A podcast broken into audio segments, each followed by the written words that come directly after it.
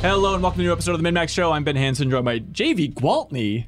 How did I get here? Back again. Jeff There Markey you and go. Fava. Hey. Oh, breath of fresh air. Thank God there's one constant voice here. That's right. Look at this. Elise Favis. Hi. Welcome. Thank you for having me. Former Game Informer editor. Uh, you went on a big old journey and now you're at the Washington Post. Mm, Moved to DC. Yeah. Are you sick of people reacting like that? Like, what? The Washington Post? A little bit. No, it's fine. It's it's honestly I still have the same reaction in my own head. So Yeah. Is it ever insulting? Like people are like, "You, the Washington Post? Good God!" like at a certain point, it's like, not "All right, that don't push bad." it that far. It's Yeah. not unreasonable that a journalist would work at a cool outlet."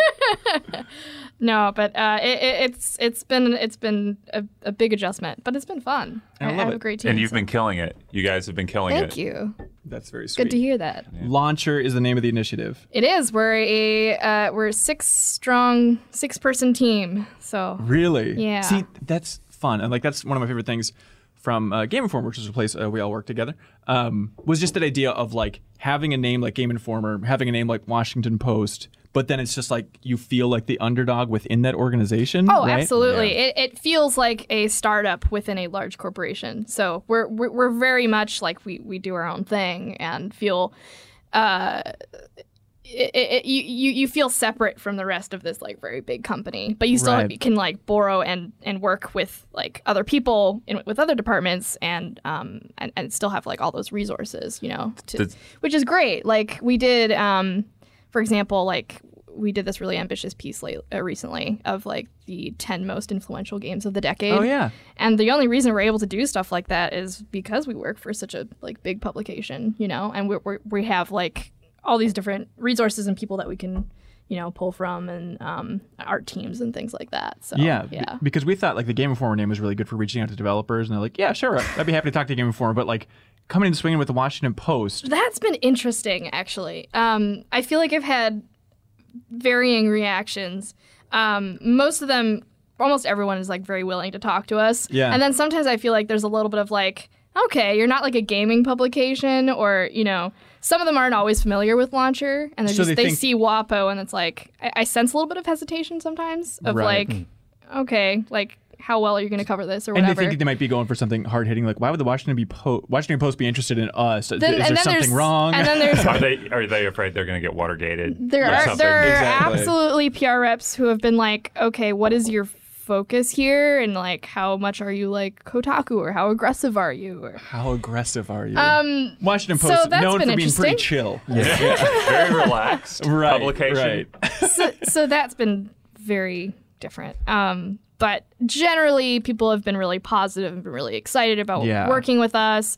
And I've been, and I think the biggest, one of the biggest changes is just like how many interviews I have to do.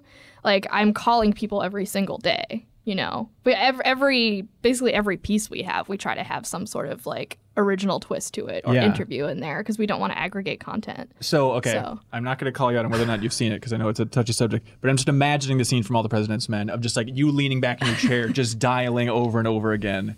Right? yeah, I That's actually have exactly- seen it now. Hey! so it's kind of important for me to do You could that. have dodged that if you wanted to. what did Oh, you? So you're sitting in your new DC apartment, working at the Washington Post, and then you just decide to sit back and watch all the President's Men. Y- yeah, I well, to be honest with you, I actually I have seen it before, but it was a long ways. Oh, It was a no. long time ago, and I had totally forgotten. so I was like, oh no, I've seen this before, but yeah, I watched Yeah. it again. So Okay. yeah, Uh, does it give you more pride working at the Post? it, it it's.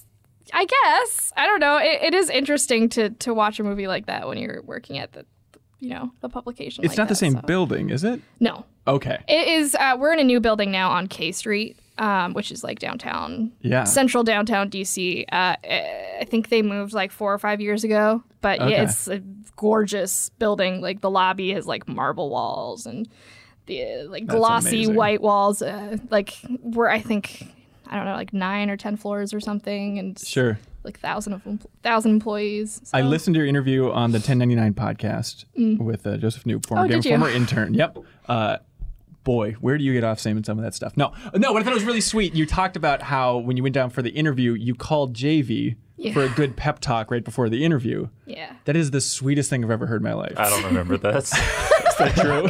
Damn it. you were half asleep, like, hey, way to go. Uh, I Elise guess. wants something. What does she want? Jamie has like a goldfish memory. It, I, I I lived with him for like two years, so yeah. yeah.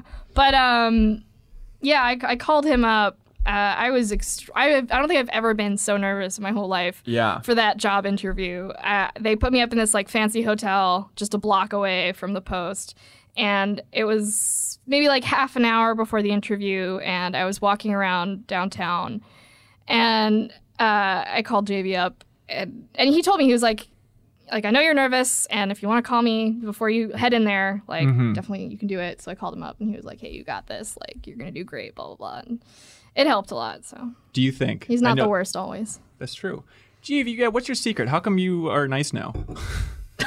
Do you feel like you have grown and grown much more kind in the last couple of years? oh God, yes.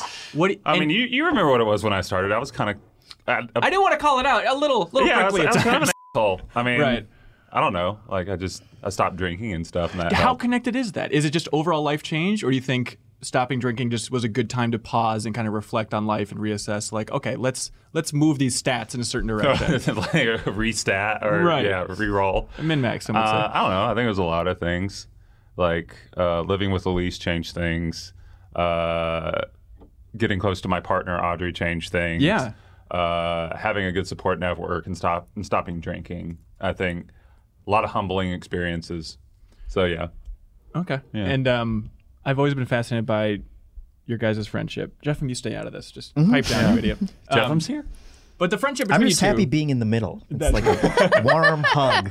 we were talking about on MinFax a while ago about just that idea of like it. It drives me nuts in retrospect thinking about like you two are such good friends and like that's all people want is they want to hear friendships on mics. They want you know I just a know. community and like I felt like a Game Informer it never came through in a huge way. I don't know why we never leaned into that more. I feel like we could have done like video content more together. And then again, I was all I've never been a huge fan of video, so maybe I shied away from that more than I Why do should you think have that is? at GI. Uh, confidence, lack of confidence, honestly. And I think uh, I I don't know. I I, I want to do. I'm I'm hoping to do more with that. And and launcher like we're gonna be doing streaming. We're gonna do video content more. And Yeah. Like, so I'll be in front of a camera more than I was. So it'll be good for me. And before every time on camera, you're gonna call JV again. Oh, Get absolutely. a good pep talk. I do got this. Gonna put this on silence. But Yeah. um, but yeah, I think JV and I have been good friends for like a number of years now. I think ever We're since old what E now. E3 2016 when Yeah. we met. I remember when I met JV. I, I honestly instantly I was like I want to be friends with this guy. He's a complete dork and Thank you. a tall Finally, a dork in the industry. a tall dork and I don't know, we just played off each other Yeah. really well. So Do you think part of it was like you two coming to Game Informer around the same time, and so I kind of felt like, well, we should stick together because we're both a little bit uh, just in a new territory, that- I learning think the that- ropes. Yeah, that it's probably helps, like a little you know? bit of it, but I think it's mostly we have the same dark sense of humor Mm. Hmm. yeah, and some other really yeah. dumb sense of humor. Yeah. Yeah. So Uh, if we could go back in time and you guys could do any video content that you wanted together at Game Informer, what would you have done? Stream with the cats. Stream with the cats. and adventure games. okay, so the slowest games possible. Let's but, play point and but with click cats. adventure But games With cat, with we cats. have the cats play because Oh, Elise's cat is really dumb. So That's it'd be- not true. Mm-hmm. That is not true. Totoro is the smart one. you should test it. You should set up like a series of tests for your cats to figure out definitively which one is smart and which one is I very dumb. actually, um, what was it? Last Christmas, I had these Oh, don't do this. these miniature little what little Christmas packs uh, of like th- they're um ah, why can't I talk uh, these little um little Christmas gifts these little boxes Yeah. and I put them in front of them and I filled them with treats and I was like how quickly or can either of them actually open them and I filmed the whole thing Corvo was he had no idea what he was doing he he he like gave up It's after because you got him a lousy after gift. like 30 seconds. No, they were the same gift. They were Yeah, the they're same lousy. exact gift. It was Totoro treats. has Their lower favorite standards. salmon flavored treats. Totoro has lower standards. Mm. And Totoro also kind of gave up at first. Then I helped him a tiny bit, but like mostly The he fix was, was, in. Oh yeah. that's nice. Research bias absolutely. right there. Were the gifts wrapped? no. Uh, th- they were little boxes with a cover on it, like Oh, okay. yeah, with a lid. They're and both they, idiots, and they were but my able. idiot's he was smarter. able to actually lift the lid with his paw. It's very I just impressive. had to bring him back to it. Hey, Give everybody, him this sniff is it the again. Min Max Show. Uh, Anyway, sorry. no, we, we are going to be covering stuff this episode because uh, last week's episode was all about us sitting at this table for an eternity. Uh, but I think the number one sentiment in comments, if, if I may summarize everything, was like, you guys didn't give X game justice. You should have spent more time on this game. Because there definitely were, like, Jedi Fallen Order, where did it land on the list? Somewhere towards the middle. And it's like we never had, we never poked didn't too talk much about at it that too much, Jenga yeah. Mm-hmm. piece piece, right? Um, so with this episode, uh, it's going to be the community's chance to uh, tell us exactly why we were wrong and get some more good recommendations out there. So we're going to be calling people up from the exclusive uh, MinMax Discord uh, and having a random chat with people. I feel like on the Game Informer Show podcast, we tried doing this a couple times of just like letting people call in on Skype. Uh, but I think this community is going to be primed and ready, and I can't wait for people just to jump in and give some recommendations. Um, more table setting here. Next week, we will take the week off for the MinMax show. I'm going to be traveling and stuff, so consider this. If you really want to savor uh, the podcast over the next couple weeks, just pause this one every once in a while. Come back to it every day, just little chunks at Yeah. a time. Right? There still will be uh, MinMax content rolling out, just not as much. Uh, stuff like the Great Goaty Hunt, we're going to be picking that up, I think, on January 7th. Uh, so the first Tuesday there, so not the first week, um, but after that. Um, so we'll be back with a vengeance then and with a new episode of the MinMax Show and everything like that. But uh, make sure to enjoy your holiday break. Um, let's see, more table setting hospitals. Um, we got all those donations. Mm-hmm. Everybody was incredibly generous. We raised over $3,400 from the community. Uh, and I had a very surreal experience going to a Target and then just like going to the electronics section. It's like, um, yeah, I'd like some Nintendo stuff. And they're like, okay, what do you want? It's like, yeah, I'll take a nine switches. what the hell? So everyone was so confused. The security guards just kind of come up, stand behind Right. you. Yeah, exactly. But it was a very fun shopping spree. I promise I wasn't just like grabbing chips off the rack and like throwing everything into the cart. I was trying to be Mm-hmm. very smart and judicious about like how many copies of Mario Kart 8 Deluxe do we need here and stuff. Uh, but thanks for everybody that donated. That was super fun. Uh, we've given it to the hospital. Hopefully, we'll have some pictures at some point to share. Uh, there is a picture on Minimax's Twitter and uh, Instagram showing like the complete haul and stuff, which is amazing, especially when combined with all the toys that people brought to the Bauhaus uh, first Mm-hmm. meetup. Like it's just overwhelming. So it's very sweet. Thank you, everybody. Um, JV, do you want to talk about Star Wars at all? Yeah, I mean, we can. Okay, no spoilers. We Oh, had. wait, wait, wait, Yeah, which I Star haven't- Wars are we talking about? Fallen Order or the movie? I want to talk about the movie. well, I don't think Elise has seen it. I haven't Yeah, seen I haven't it. seen it either. okay, Yeah. so no So shut your spoilers mouths. whatsoever. But you were positive on it. Yeah, I was I was not as positive on it as like The Last Jedi, but uh, I enjoyed it. You know, it felt more like a fan convention than like, you know, maybe a traditionally great movie. But Interesting. I mean, I cried a little bit during you? it. Yeah, and I, enjoyed it. There were definitely like the beginnings rough. It's in terms so of, like, editing, fast. yeah. it is insane. It's like, like- there's no greater transition or just like difference in Star Wars films going from the Last Jedi, which you know is still relatively It fast, takes its time. but it feels comparatively. like it takes its time, right? And then the beginning of this, if you watch those back to back, I think you would vomit based on the speed of everything that happens in Rise of Skywalker because it's nuts. Yeah. Um, but I liked it ultimately. Oh, good. Yeah, no. Uh, we recorded uh, uh, Max spoilers on that. You can find it on MinMax's YouTube channel, or if you're a Patreon supporter, it should be in the exclusive audio feed. And there were some comments saying like, Hanson, it felt like you were holding back. And I think it was a little bit because it's like I like being positive. I like talking about the things that were cool in the movie. But then all in all, it's like I, I don't think I like that film. I mean, I think that's fair. Like, especially if you're going off of if you had expectations that the Last Jedi set up, and then this movie didn't. Not only didn't execute on them, but backpedaled hard on several of In them. some I think ways. that's absolutely fair. Right. It's an interesting movie. I look forward to you guys seeing it. Anyways, that's enough of that. Do you guys want to start calling the community? Yeah. Sure. Cold calling the community. All right, let's Yeah. see how this goes. Uh, we now have Scott Campbell, known as Stud Muffin, on the line. Hello, sir. All right. Hi, Scott. Hello. You Hi. are uh, a mod in the Discord, uh, and that was a late entry, but you've done such an amazing job with this community. Uh, you're a graphic designer. You've made a sweet MinMax logo that we will absolutely turn into a T-shirt because we hit our goal of 11,000 thanks to everybody in the community, and so we're going to be making a, a lot more merch. And your cool logo will absolutely be one of them, sir. I can't wait. I'm gonna buy it. Great. uh, what's what's your deal? Why are you so nice? Um, I found my true purpose in life, and I think I was just born to be a MinMax community member. So That's very sweet. Do you, are you a member of a lot of discords? Because you seem to know everything about everything. No, I started a Discord and never used it, and this is the first one that I've really gotten into. Oh wow! All right, you're you're very smart. Uh, all tech questions. He like has a very beautiful write up for me, like all like the colors and stuff in the official Discord. That's all Stud Muffin. Okay, Stud Muffin, what game do you want to champion? What did we get wrong uh, for the big list here? Okay, it's time to give Fortnite some more love. Well, it's been nice As- talking to you, Stud Muffin. All right, we'll talk to you later. I mean, you guys talked about it in the best moment, which I think it was deserving, but Fortnite did a lot in 2019 besides just blacking out for a few days. That you're right. From Good like the point. thirty thousand foot view, that's all people want to talk about, right? Is like that was crazy. All right, moving Uh-huh. on. It was full of crossovers. I mean, we had Stranger Things, Marvel with Endgame, Batman, Star Wars, and even Borderlands. When Borderlands 3 came out, they did a whole section of the map that was devoted to Borderlands. It changed the art style of that game.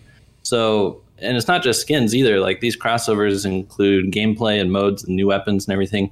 So, I mean, it's basically becoming the Super Smash Bros. of the world's largest franchises. That's a really interesting In my way to mind. put it. Yeah, you're totally right. And I Yeah. think, yeah, and the gameplay is still fun, or has it just grown to a point now where it's just become a more interesting platform than it is game?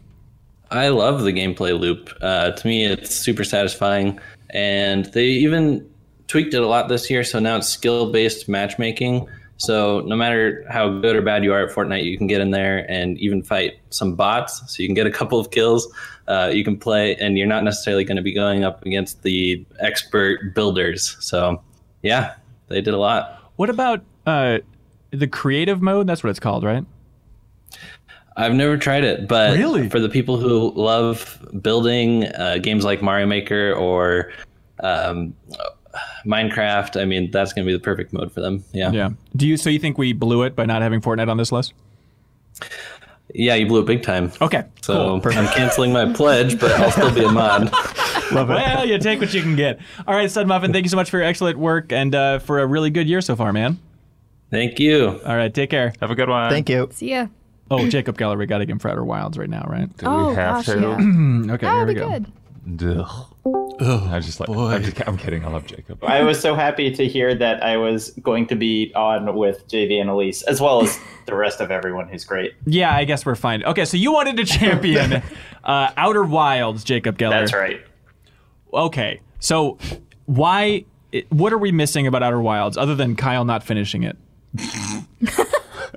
So Outer Wilds, I think, is it's kind of like the witness in terms of effortless learning that the, the game is teaching you the rules of how to play through just playing the game and kind of you don't know how to do something and you wander away and then you come back and you know how to do it. But unlike The Witness, which was totally these kind of like abstracted, you know, kind of planes that you were or mazes that you were going through, Outer Wilds is like you are learning laws of physics and and like kind of scientific theories and all of these different things that tie into you know the the big story of the game which is great but also just like gameplay mechanics that you truly had no idea existed and then and then you just naturally kind of come across something that teaches you this whole new way to see the game and it's just the most kind of effortless learning experience i can remember having with a game and it just feels like true true exploration and true learning in a way that i've never felt before Yeah, so I mean, your game of the year then. it's it is one of my games of the decade it's like probably Oh wow. you know number three of the 2010s wow, that's high praise. Yeah, I've heard some Yeah. people say that it's genuinely one of their favorite games of all time. Now, uh, Yeah. On the other side of the fence, we have JV Gwaltney, who actually reviewed it for Game Informer, and you oh called it, i know you called it uh, a flaming trash pile. Was that your headline? No, no. Okay. Uh, it's one of those games where you know Jacob eloquently made the case for it, and I get it, and I get why people love it, but it was not for me. It was not effortless learning for me. I ran into a lot of you know sort of janky sections. Uh, it wasn't ever um, an issue of like, oh, I don't know where to go. It's like, oh, I'm struggling with these controls and they're not great and I don't love it. And, you know, there's this weird sort of stealth section later on where you have to sneak past a bunch of really cool looking space anglerfish who insta kill you and eat you. Um, and it's just, there were so many hurdles that I came up against that made me that made me love the idea of the Outer Wilds much more than like the actual game that I was playing. Right. But for people who didn't run into those frustrations, like Jacob here, or you know anyone else who says, "Oh, it's one of the best games ever," I get it. It's Yeah. just not for me. I don't think it's a bad game. I don't think it's anywhere near a bad game. It is just not for me. Didn't have the spark. yeah. that that is pretty much uh, how I feel about it too. It was the the controls and the jankiness that really kept me from fully enjoying it. But I think term, in terms of exploration and in terms of the different planets that you can visit, there is some really cool stuff there. And um, I would have. I, I didn't play through the whole thing. I never beat it. Um, and it was really just the fact that it was tedious to play that, that kind of kept me from continuing. Um, but I don't know. I don't know if they've if they've tweaked it or patched you know some of those things since then. But Yeah. I I struggled at least with like the launch version. It, it's definitely a game I want to play like four years from now. Again, to see like how. Oh, interesting. Yeah, Yeah. to see, you know, if my opinions have changed because that's happened with games before for like me. No Man's they- Sky, for example. Yeah, No Man's Sky. Well, yeah, but that's not a le- matter of like patching it, just in terms of like how you will change Yeah, your yeah, perspective like- on it. Yeah, Oh, like, okay. like Deus Ex Human Revolution. I Yeah. played that game when it came out and I hated it because it wasn't the Deus Ex that I wanted. But Really? a couple of years later, I revisited it and loved it. Yeah. You know, because I was a different person. So that could totally be the case with Outer Wilds, but my initial playthrough, I did not love that game. All right, thanks for calling in, Jacob, and giving us another chance to dunk on Outer Wilds. Now, do you feel like, do you think the ending of that game would have changed Kyle's opinion and would have affected the list? Do you think that he's missing out on a big chunk by not seeing I credits think roll? I think that the, it it ends really strong. Absolutely, it has it has a phenomenal ending. But even better than that is the feeling of when you finally have all the puzzle pieces, and and then the end of the game asks you to put them all together. And it's like you know we we call this game kind of like a Groundhog Day type game. You know, in the end of Groundhog Day, when Bill Murray just does everything perfectly, you Yeah. know, he like he catches the kid falling out of the tree and he does all of that stuff it's like you know the the ultimate kind of test of your knowledge and everything that is what i found was like the most rewarding thing and so yeah the the feeling of finishing it is something that i think is really crucial to the wide appeal of the game All right, that's helpful, man. Uh, Jacob Geller, do you want to plug your awesome YouTube channel and your video essays? uh, my my YouTube channel is Jacob Geller. Go there and watch me talk about Outer Wilds. I have a video on it. I You do really great work, like it. by the way. Hey, yeah. I, I love your videos. Viewers and listeners, you so Jacob much. does amazing work. You should go watch his videos. He's great. It's super insightful. Learned it all at Game Informer. Oh, very sweet. All right, thanks, Jacob. Talk to you later. Bye. All right, bye. Bye. Hey, Nice. that worked out. Nice guy. He's wrong, but nice guy. He's a Nice good dude. All right, what do you guys like? Ooh, let's see. We just mentioned three. We didn't give enough uh, Sure. credit oh to. sure. Did you play that, Elise? I have not, but I want to. Okay. We're calling up Probably uh, will during the holiday break. the Lord and Savior here, Flaming Queso, who is very active Oh. on the Discord and very helpful. Hello, Flaming, uh, Flaming Queso. Hey, howdy, hey, what's going on? Hey, not much, man. You're on with JV Gwaltney, Jeffum, and Elise and I. Hi. Hey, Oh. Queso. Yeah. Uh, you said, that is amazing. What is going on? uh, you know, just we're anxious to learn about Luigi's Mansion 3. Well, my first question is though, this is important. Yeah. Jeffem, I know you love computers a lot, but Uh-huh. JV and Elise, are you guys also computer loving cohorts? In terms of what, like coding or Yeah, like the what's actual the No, content? it's a dumb, intricate? it's a dumb inside joke. That's that's lovely. Uh, my hometown newspaper wrote about Minmax, and they described uh, Jeffum and Kyle and Serial as my quote computer loving Oh cohorts. God. Oh, then He very absolutely. Yeah, understood absolutely.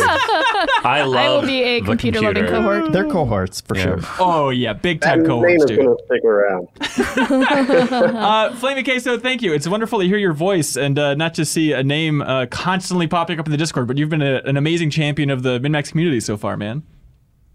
Thank you very much. Yeah, um, it, it's just been a lot of fun, man. That, that's a great community that you guys kind of put together, and yeah, Discord, like you said, is a Shangri La. But I mean, even more than that, it, it's it ends up being a pretty hilarious place at times. Those Yeah, so it's quite stupid fun to be gun part of. emojis.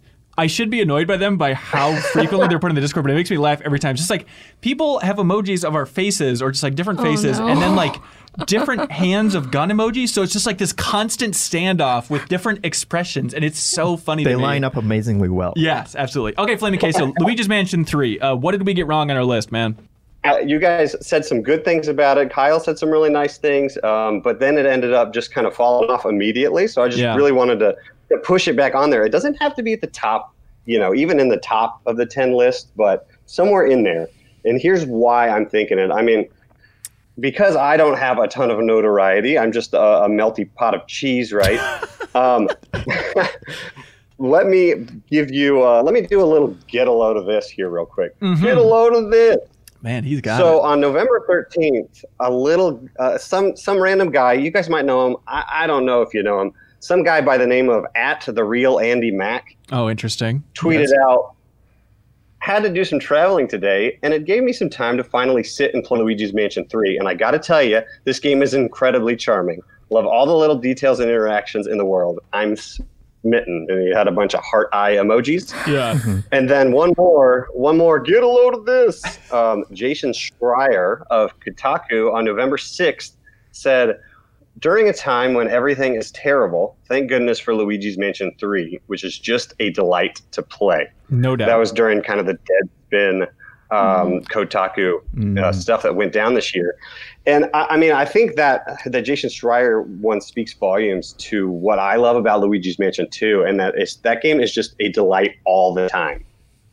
yeah, and it's really interesting if you Pretty want moment. to zoom out a little bit, just like what a strange piece of comfort food Yeah. it was. Like Kotaku's going through a tough time. You know, Andy's been pretty stressed out this year, and it's fascinating that like this is the game that both of them go to of like trying times in the journalism space. And it's like, oh, but thank God Luigi's still scared of these stupid guys. No, exactly. I mean, and, and it, it ends up coming all together. Like it just ends up being a fun time every moment that you're playing that game. Um, you guys put it on your best thing list, which Yeah. I think is exactly right.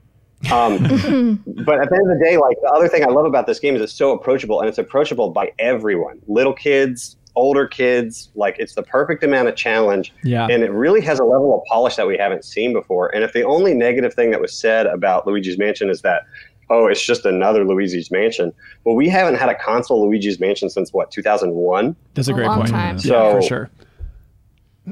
no, great points, I, I man. really think Luigi's Mansion should get up there. Yeah, Yeah. no, I mean that's like why in 2017, like I put uh, Breath of the Wild as my number one, even though I've probably like love Wolfenstein more, is because Yeah. of like, oh, I needed this sort of like joyous exploration in this really bad year, Right. You know, so I think that's totally a valid reason to argue for a game for game of the year. It is, yeah, and especially like it helps so much too when it's like we don't have to speak for Game Informer and like at mid max we can just be like, well, I love this. You know, Kyle loved Pokemon and Luigi's Mansion this year because he played it with his family and he loved it so much. Like I love Baba's You because it's like one of the few games that like my girlfriend and I overlap on and we had such a good time playing it. It's like you know, it's funky, but at the same time, it's like we can only go off our experience and Oh, those other definitely. people boost the experience. You know, Yeah. sometimes it's not even just about how quality the game is; it's also your your personal experience with it. Yeah. Oh, absolutely. Uh, thank you so much, Flaming Queso. Uh, keep up the good work, dude. Absolutely, you. guys keep up the good- good work. Really appreciate it. All right, take care, Thank man. you. Uh, JV, do you want to move uh, your Spy House coffee cup so the Wall of Heroes uh, will get their Oh yeah, honor? that's really a good idea. That's totally fine. Sorry about that. Uh, oh, interesting. Um, we have. Do you guys want to hear defense? Oh, here we go. Goose Game. Yeah, Do we it. got to give Goose Do Game its it. Oh due, my god, right? did Goose Game not make the. It did not make the list. Unbelievable. yeah. All right, we're calling Belly it. I'm punching both of you. All right, that's very fair. I didn't play it. That's the only reason I I What? didn't have anything to say. you monster. I know. Hello, Belly it. The goose looks down on you. Belly it. Belly it. These Not names. picking up. See these goose people. Yeah. Flaky. Oh, Flaky. Goose or geese? geese. Uh, you know. Do you think they'll call the sequel Untitled Geese Game? I mean, there's got to be a It's got sequel. co-op? No, they'll give it a title. Untitled. I will Geese put Co-op money on that. Mode. It will have co-op and it'll be called Untitled Geese Game. Right There now. you go.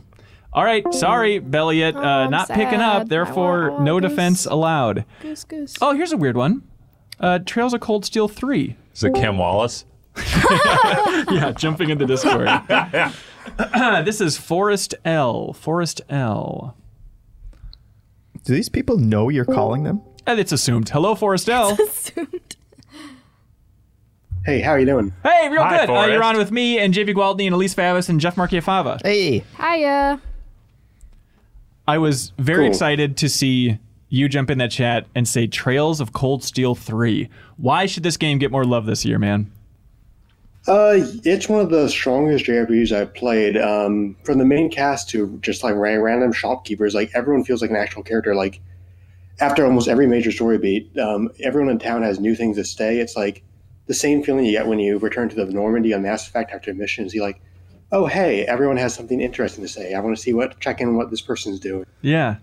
It's intimidating though because I I played the first one um, a little bit and it's like the idea of going into the third one now. I remember even Kim Wallace was like, "Yeah, don't do it unless you're playing all of them." Yeah, it's a you really have to play the other games to kind of really get it, but if you do, it's just really worth the time you invest in it, even though it's really really long. Yeah, just a the good combat- classic JRPG. Yeah, the combat has like a really large amount of depth, and to really get through it, you really have to understand not only your party but like the enemy you're fighting, like good tactics. The UI is like insanely slick, and just like is a turbo mode, which is like the best thing in JRPGs. Mm, Hmm. Yeah, that's awesome. Yeah, when I was at Game Informer, Kim Wallace spent years like trying to convince a lot of us to play Right. Trails of Cold Steel, and I haven't yet. Yeah. But hearing all of like the Mass Effect in particular, like you know comparisons, and having a lot of free time now for some reason, Yeah. might get me to hop on that train. It's weird of too, Cold like Steel. the fact that this year there's like two. I know Fire Emblem isn't a JRPG, but you know it has some of those trappings. But just that idea that like the two games are both set in a school, Japanese, you know, RPG inspired. It's, it's a weird overlap, and I think a lot of people were like, "Well, I had that itch scratched by Fire Emblem this year," but maybe. JV, you seem like the kind of guy who would actually blast through every Trails of Cold Steel.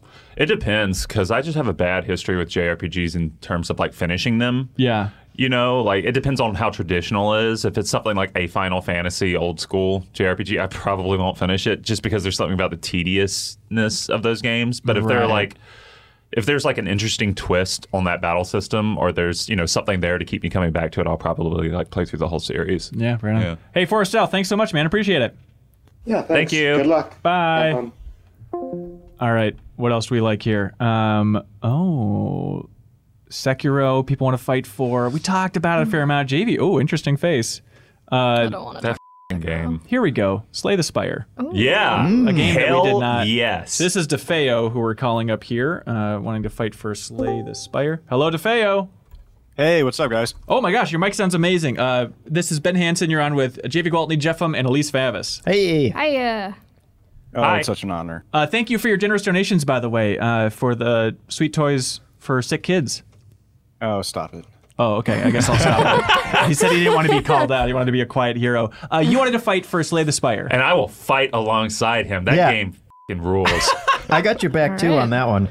Did you I- just start it, um? Jeffem? No, I, I told you guys that I played it, but it, it was one of those where it's like I'm the only one at the table who even knows what this is. You so. should've called- I know me. what it is. It's the Dan Tack card thing where you're going through the okay, dungeon. it's a That's good not game hard though. thing. Okay, let DeFeo. All right, let DeFeo defend convince it. you. Uh, why do you love Slay the Spire so much, DeFeo? Uh, well, obviously, I think games that come out in January, February kind of like get lost in the hype of the later year. For sure. and it was a game that I came back to time after time after time. Um, they recently added a third character. They will be adding a fourth character. They it first came out on PC, but now it's on PS4 and Switch. I think it breaks kind of the mold of these card-based games. You know, it's not a Hearthstone. It's not like an MTG clone. It's something that's completely different, and in a way, it's like an action adventure tower climb and I think that what they did in character and boss fights mechanically is very interesting because not every run is going to be the same and you know it has those rogue-like elements that sure you could like fudge it and always do a dagger build on the silent or always do like a max block build but i think that if you love it enough that you have endless amount of play available to you Yeah, it's it's easily the most addictive game I've played in like the last two years. Like I did that Switch thing. I don't know if you guys did it, where you looked at like your Switch stats. Oh, yeah. and saw like, oh, here's how mu- how much time I spent playing my Switch. Here are the games that I you know played the most. Stardew Valley was my number one because I put like 80 hours into that. Oh, wow. But uh, Slay the Spire was right beneath it at like 70 or Really? something. Oh, wow. And I didn't even think about it. I was like, wow, I really spent that much time with that game, but it's so good and it's so good at getting you to keep replaying it in single sessions. Yeah. Yeah. DeFeo, I mean, do you have a personal list? Where is it in your in your ranking for the year? Um, I think that's difficult for me because time invested versus enjoyment is like a an odd thing. Yeah. I only have 48 hours in Slay the Spire, but it was something that I came back to time and time again. Right. Um, it would definitely be in top three. I personally think my number one is Apex. I know uh, PX Sausage wanted to champion that, so I didn't want Yeah. to take his fire, but Okay. Hmm. I think he had to leave a little earlier. But um, and my other one would be Teamfight Tactics, and I know that there's someone else that wants to champion Uh, that. yeah, we'll jump to that one next. Yeah, they're definitely it's definitely in my top five.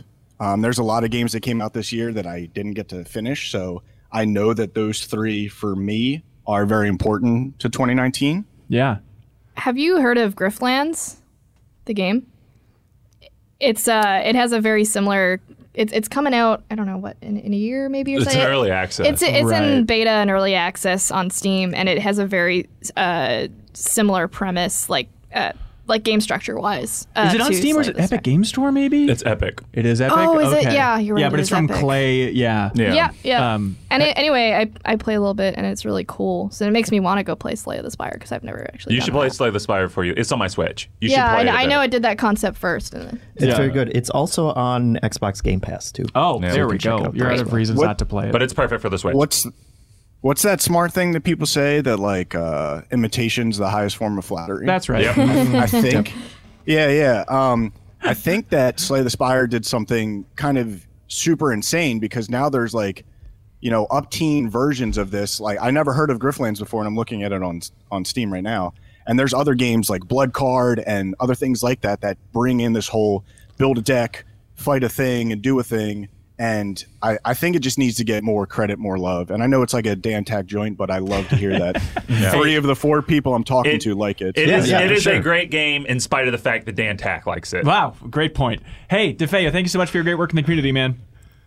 Hey, thanks, guys. I appreciate Thank you. Have a good Thanks. one. Bye.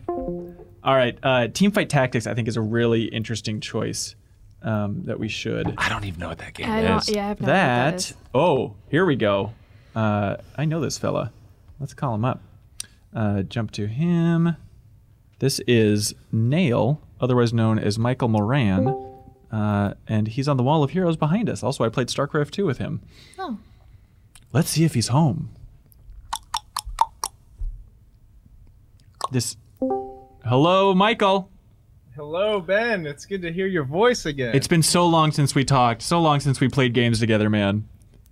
Is this really a person named Michael? Because I swear to God, I thought that was Leo. Oh, no, it really it is not secretly Leo. high praise. That is very high praise. Yeah, hang on. Tell us a joke. Give them the text. No, you're on with Elise, JV, and Jeffa, man. Hey, Oh, wow, that is an honor. Big Yeah. fans, guys. Big fans. It's very sweet. Um, remember uh, when you cried after a StarCraft game because I beat you so bad?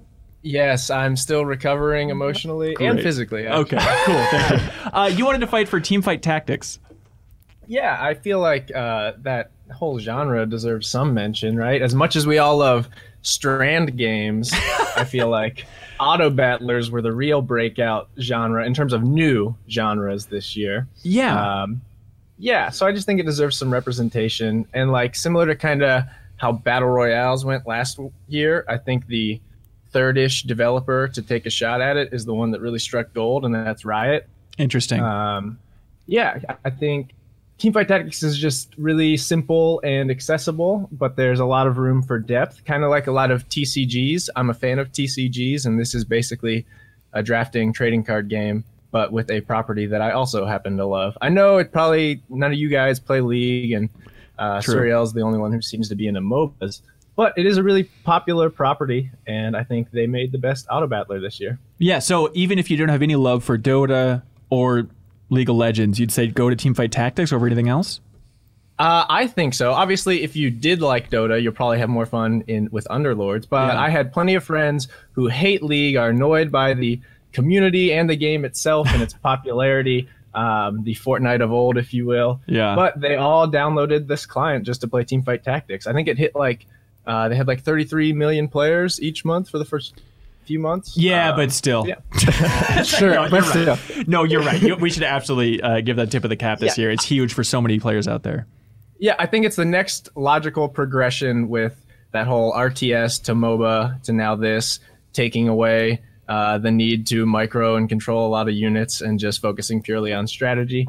Um, so if you don't like StarCraft like me and Hanson, this is a bit slower paced. Yeah. And the MOBA or the, the mobile version, I think, is coming next year, which should be a lot of fun. Yeah, for sure. Well, hey, Michael, thank you so much for uh, fighting for Awesome. Auto Battlers, man. Yeah, thank you, Michael. Hey, thank you Thanks. guys. All right, take care, dude. See ya. I don't fucking believe you for a second. That was Leo. Are you serious? I think I, that I don't think he sounded that much I think like he sounds Leo. like Leo. There's no way that was Leo. Do you? I know it's been a while, but do you remember what Leo sounded like? The sexiest voice in the world. It's very good. I like how distinct Leo's voice is. Um, okay, let's see. Okay, Billy, it's trying to call. Let's try it here. This was Goose Guy. I think so. Goose guy. Hello, Belliot. Hey, hello. Oh, good God! Uh, all right, we tried calling you earlier, and now uh, you're on the line with JV and Elise and Jeffem and I, and you wanted to talk about Untitled Goose Game. I did. Yes, thanks for having me. Oh, absolutely. Okay, more than a joke, you're saying this holds up as one of the greatest games of the year. I truly think this is the best game of the year. Yes. Number one? I definitely think so. Yes. There you go. Okay, why is that?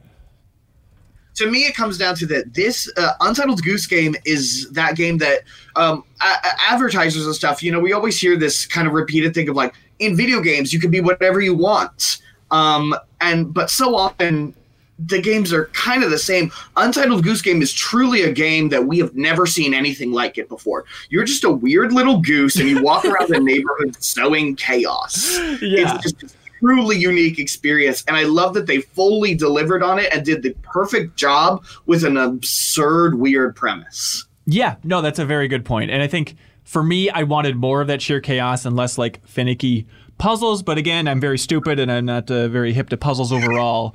uh, really, what do you want from the future of the Goose series Franchise. franchise? um, I, I think the truthful answer is i don't want more from the goose series i Mm-hmm. want like the more things in that spirit of like here's a weird idea that shouldn't be a full game but we've put in the time and effort to make like a really charming full realization of just a strange idea that maybe vaguely relates to something you can see in real life Untitled Sabretooth game. Got it.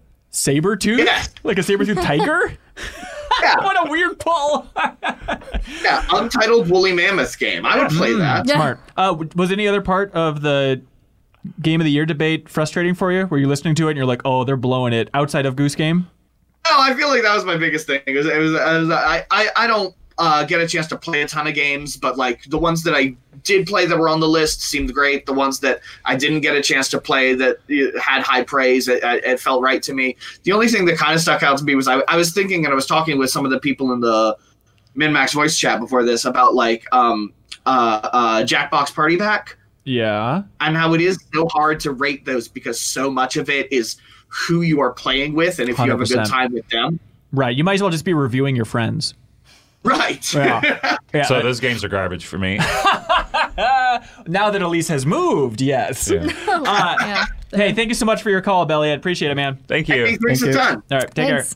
care. Uh, okay, we got so many good ones to choose from. Um, unprofitable servant here wants to fight for Division Two, which was one that we didn't give uh, much. Yeah, credit it's a to at all good here. it's a good one. Yeah. Oh, you played a lot of it, JB? Yeah, I'd, I'd fight for him. Oh, Or I'd fight with him, yeah. I guess. it was. It's it's a weird thing because it came out and everyone's like, "This is really solid," and then I feel like people just the storyline bubbled up that like, "Oh well," it kind of trailed off. So, meh. But you got to give credit for Ubisoft pulling that off, and I feel like they've been really good at communicating with their audience too, Yeah. like their specific Ubisoft community. Oh, it's a shame. Unprofitable servant I'm not picking up. not picking up. Ooh, Steam. All right, we'll come back later. Um, what about? Oh, here you go, JV. Uh-huh. Oh, actually, here's two for you.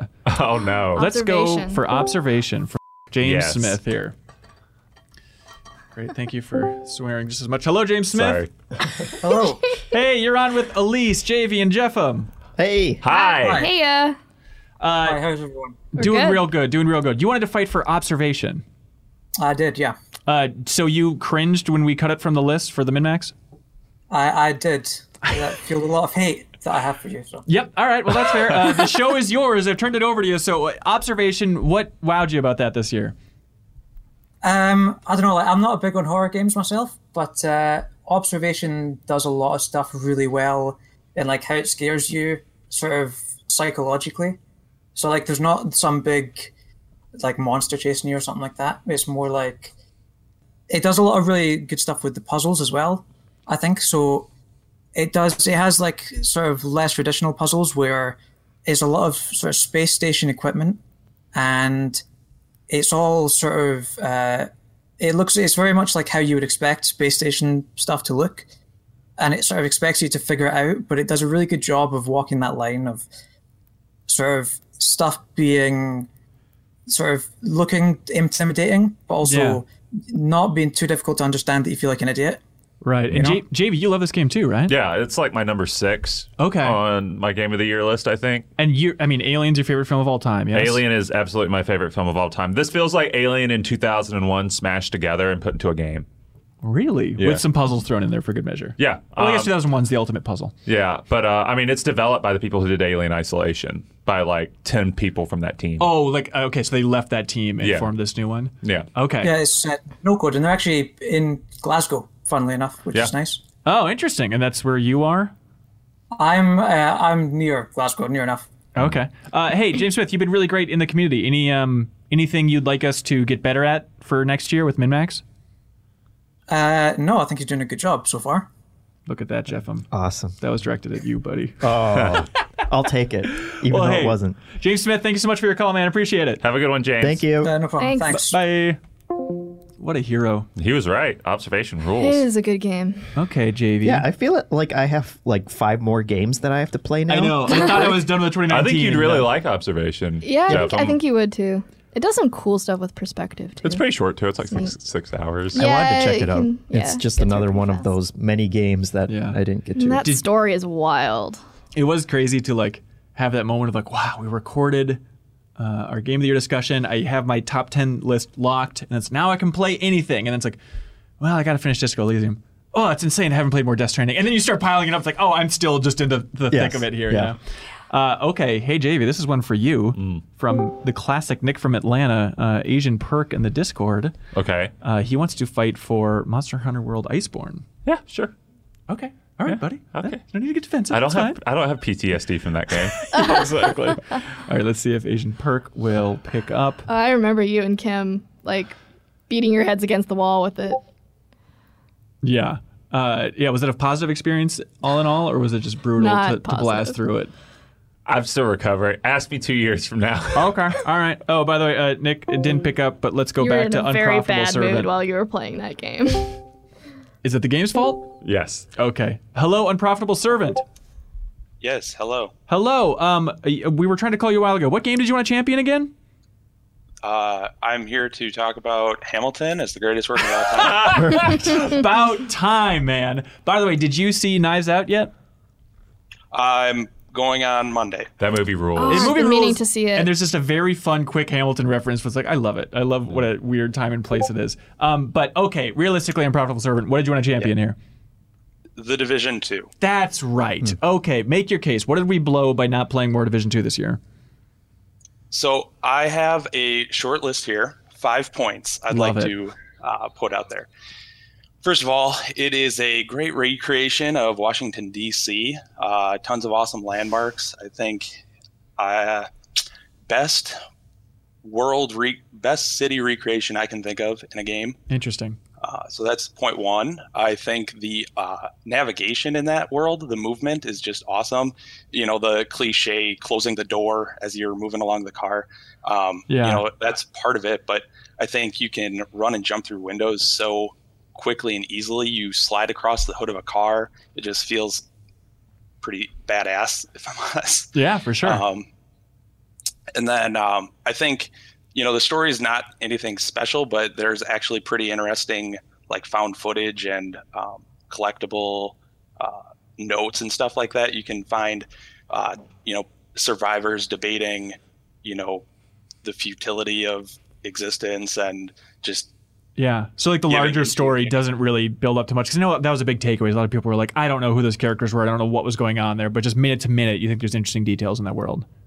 Yep.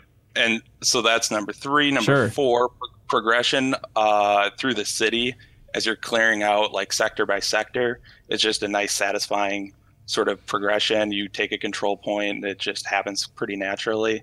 I think that was um, a nice sort of loop. And then uh, finding encounters in the world is just way more natural and uh, satisfying than like Destiny, where you're just trying to avoid people to get to the next thing. Yeah. yes, Um, And then JB. la- All right. I was just going to say point number six the interiors in that game rule. Like so many open world or like shared universe games with Yeah. other players, all the insides of buildings look the same. But every single building you go into the division feels unique. Not even like because you it's know, like an actual museum. not does e- it, not does it even have like that this- like what remains of Edith Finch effect, where like every room feels like very unique? Yeah, I mean, I'm not even talking about like the Smithsonian and stuff. I'm talking about oh, office building on the street corner. You know, this looks way different than the other office building, like any other office building in the world. Every place feels unique, even from the big spaces to the small spaces. That never happens ever in that Yeah. kind of game. Right. And it's crazy that the final boss encounter is in Elisa's apartment. I didn't. It's see actually it's actually her cat. yeah. Uh, but unprofitable servant had a Yes. had number Your five. final point, sir. Yeah. Sorry. Final point. Uh, I think they've done a decent job of uh, supporting it post launch. Uh, they've made uh, a roadmap spacing out the releases throughout the year, and uh, it's all free. So good monetization on their part again. Um, I think one of the best uh, things, like you were just mentioning with the environments, the, z- the zoo is one of the uh, post release maps, and it's Oh. just phenomenal. You go and have a shootout in like the crocodile layer. It's it's Hmm. awesome. Not since Army of Two 40th Day has there been a good zoo in a video game. I think I think yeah, like it's probably the best live service game that came out this year to me in terms of like Release, this is a game sure. that came out this year and they supported it with like great stuff. Yeah. Like from the get go it was great and it's been, you know, pretty good support since then. And I gotta say, I mean, I only played the first couple hours or something, but compared to so many other games in that in that vein, I think it does an amazing job on ramping. Yeah. which is an unbelievable challenge for that entire genre, right? But it's like I was not. I get turned off by complexity really easily, and going into that game is like okay, like it keeps you moving at a really good pace and doesn't overwhelm you with just menus and numbers and all sorts of nonsense. Yeah. Uh, unprofitable servant. Thank you so much, sir. Thank you. Take care. All right, Have take a good care. one. Bye. All right, now we're back to Sir Asian Perk. Uh, and we all recall exactly what he was fighting for. Oh, I remember now. Monster, Hunter World Hunter Iceborne. World, Yeah. Uh, let's bring JV back to the pits of hell uh, together. Hello. Hello, Nick from Atlanta. Hey, how's it going? Oh, real good. Uh, thanks for calling in. You wanted to champion Monster Hunter World Iceborne. Yeah. Um, so you know, obviously, first of all, thank you to Dan, Jeffum, JV, and Elise for you know taking my call. Wow. Uh, yeah. but, Very welcome. Um, yeah, I mean, Monster Hunter World Iceborne. You know, like I'm not going to talk too much about the base game because you know that's kind of been there. But it's for for me, it's a lot of the improvements that they've they've brought to Iceborne, um, and you know, kind of with typical Monster Hunter releases before, they have the base game where you have low rank and high rank, and this is the equivalent of the G rank expansion. Right. So you know, they've done the typical thing where they add a lot of um, new monsters. The roster is nearly doubled, so it's gone from 36 to 66 monsters. Um, but a lot of it is also, you know, just kind of how you hunt. Um, trying not to get too much into the spoiler area for it, but kind of the real end game area. Um, they has a really cool thing where it kind of brings together um, different regions um, from the from the whole expansion, Right. and uh, it's gonna be over gameplay. That's cool. Uh, did- Um, and oh, go ahead. Sorry. Oh, go ahead. I was gonna say, did you uh, were you beating your head against a wall like JV was, or uh, challenge wise? How'd you No. find it? Um, so I I've played a lot of Monster Hunter. I mean, like since Iceborne's release, I've I've done 250 hours. Oh like, my I, God. That's I a hit lot, 666 hours in the game before um, Iceborne even released it. What the um, And I, I've yeah I I have played probably even prior to World. I've put 2,000 hours into the series, um, just between um, three Ultimate and four. That is mind-boggling, dude. Okay, no Um, yeah. wonder you love this. It's, um, it's probably too much. What uh, do you think they can go back in the future and not have the what's it called the the clutch claw, or does that just need to be a staple for Monster Hunter moving forward now? Um, yeah, I mean, I I see that as something that is gonna stay with the series. I mean, like this is this is one of the main line. This is like the basically Monster Hunter Five. So I don't see them going back on that. Yeah. Um, and especially, you know, one of the additions with Iceborne was um, the clutch claw attacks, where you can kind of weaken a monster's um, particular part, and kind of, you know, you know, one of the big things of the sh- the game is, um, you know, different weapons have different effectiveness effectiveness for different parts, and the clutch claw weakness lets you kind of, um, you know, take so- part of like each part's resistance away. So, you know, a lot of monster hunters specifically like, okay, I need you know the tail part for um, you know this armor piece that I'm making. Um, so you can weaken the tail to you know make it easier to break and everything. Yeah.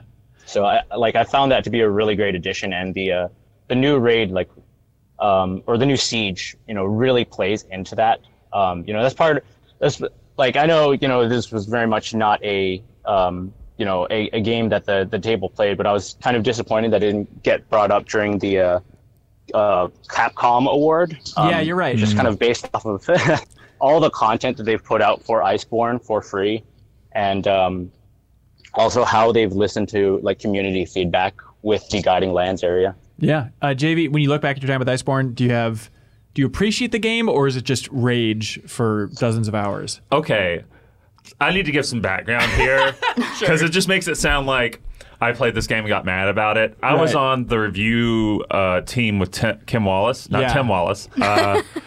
Uh, uh, she was reviewing the game, and I was uh, hurling back up through it. So I reached a point in the game, like three fourths of the way through, where we just kept beating our heads against the wall because we needed more players. Yeah.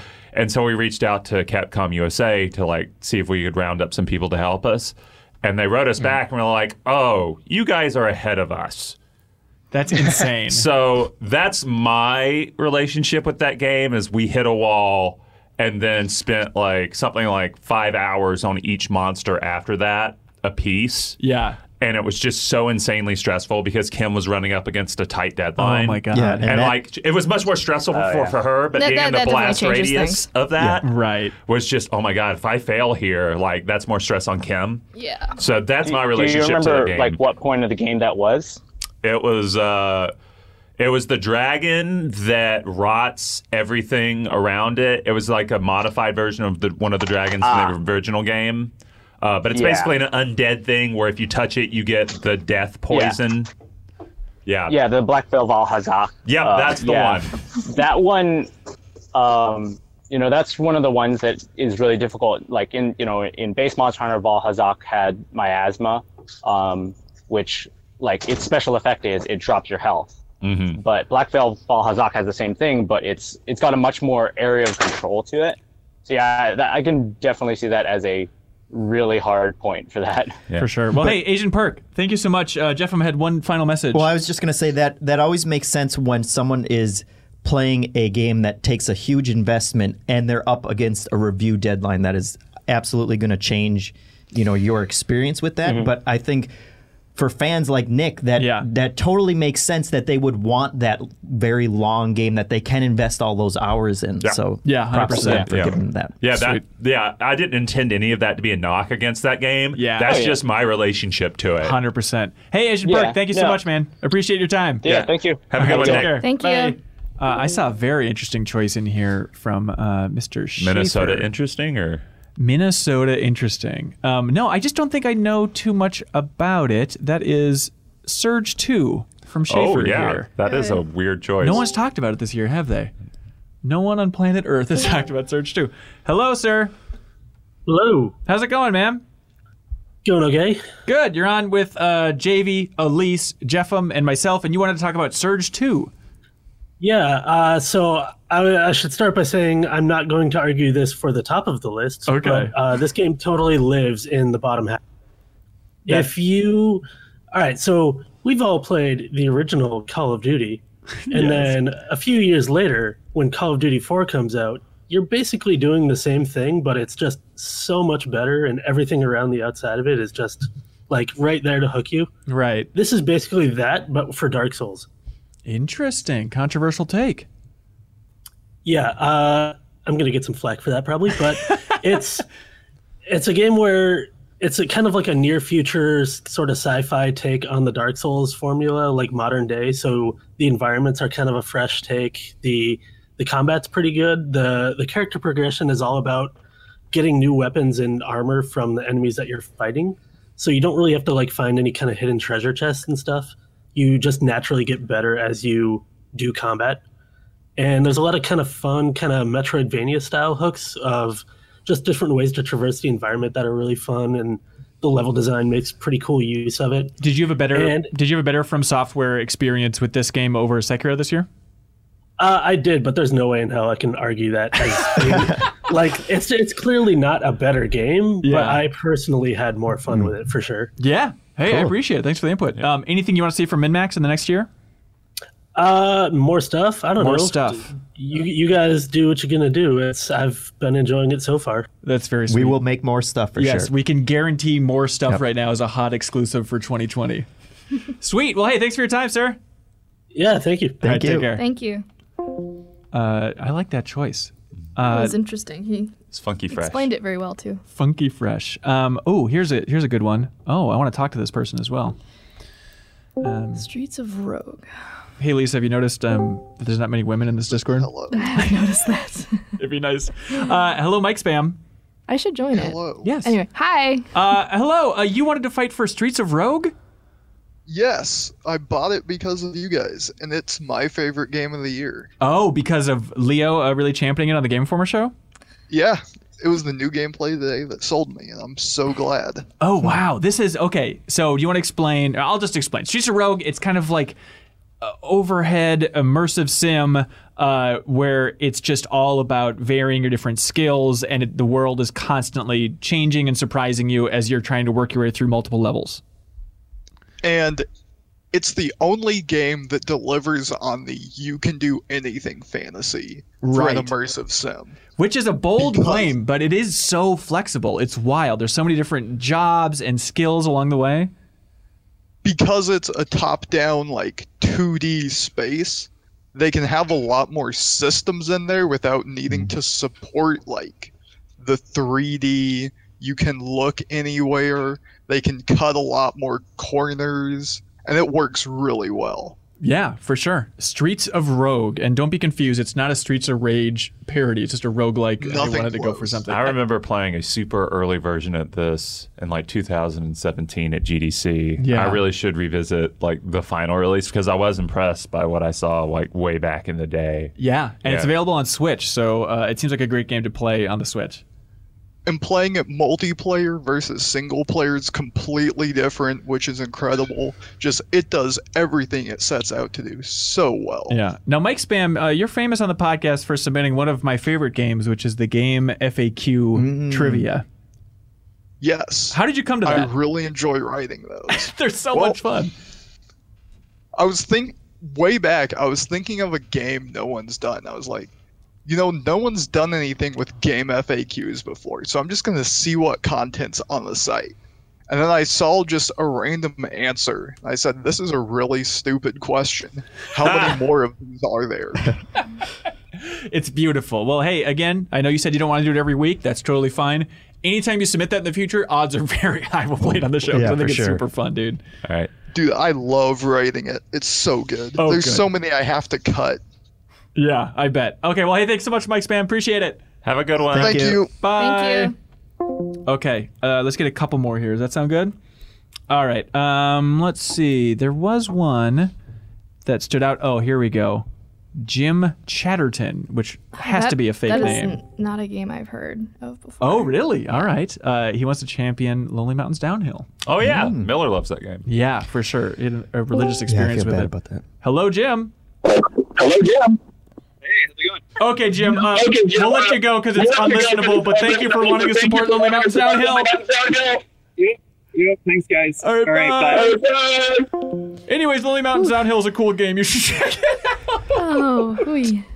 that is so rough. That's too bad. I like the idea that there's just all these fans and they're like doing their own like normal day to day thing. day-to-day stuff. Yes, And suddenly we're they just get a calling call. them out of the blue. And it's like, oh god, I got to answer. like, we're Agent Kirk terrorizing sounded everyone. like he was like driving, then getting out of his car, then going about through to an- rob a bank. Yeah. As one does. Okay, Aiden also didn't pick up, but hey, Apex Legends, worth checking out. It's free, everybody, and it does deserve a nod. Respawn did a really amazing job with that, and the, Mm-hmm. They the had team's two been busting ass. good-ish games this year. Yeah. Abs- Are you not a Jedi Fallen Order fan? It's fine. Okay. What? Okay. Mr. PR guy has to play it safe these days. Very interesting, With his Jamie hot Goldney. takes. Uh, thanks for everybody. I know it was a weird format, but thanks for uh, jumping in the Discord channel. And again, if you're listening or watching this and you want to join the Discord channel and talk to these nice folks on a daily basis, uh, supporters at any level uh, for our Patreon, patreon.com slash minmax2ends, you get access to the Discord. Uh, thanks again, everybody. Now we got to move on to some emails. I'm sorry, community questions. Yeah. Here we go. Hey, we're a Patreon, Jeff. Are you aware of that? Oh, we are? Yeah, we as people are now a Patreon.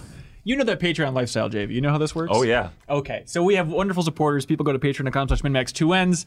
Uh, the Wall of Heroes in the video version is behind us. If you support us at the $100 level, uh, you'll get on the Wall of Heroes. The good news is this is the last episode, not good necessarily, the last episode of December. So it's going to be a whole new refresh with a good chance to get in on the Wall of Heroes throughout the month of January. Mm-hmm. Or if you support us at the $400 level, like uh, hero Richard Mady here, we'll read anything you want on the show. A plug for your wife, your pet, your Absolutely business. anything. Well, you know, within within You reason. said anything. Nah, That's don't do it, legal. Jeff. Don't do it.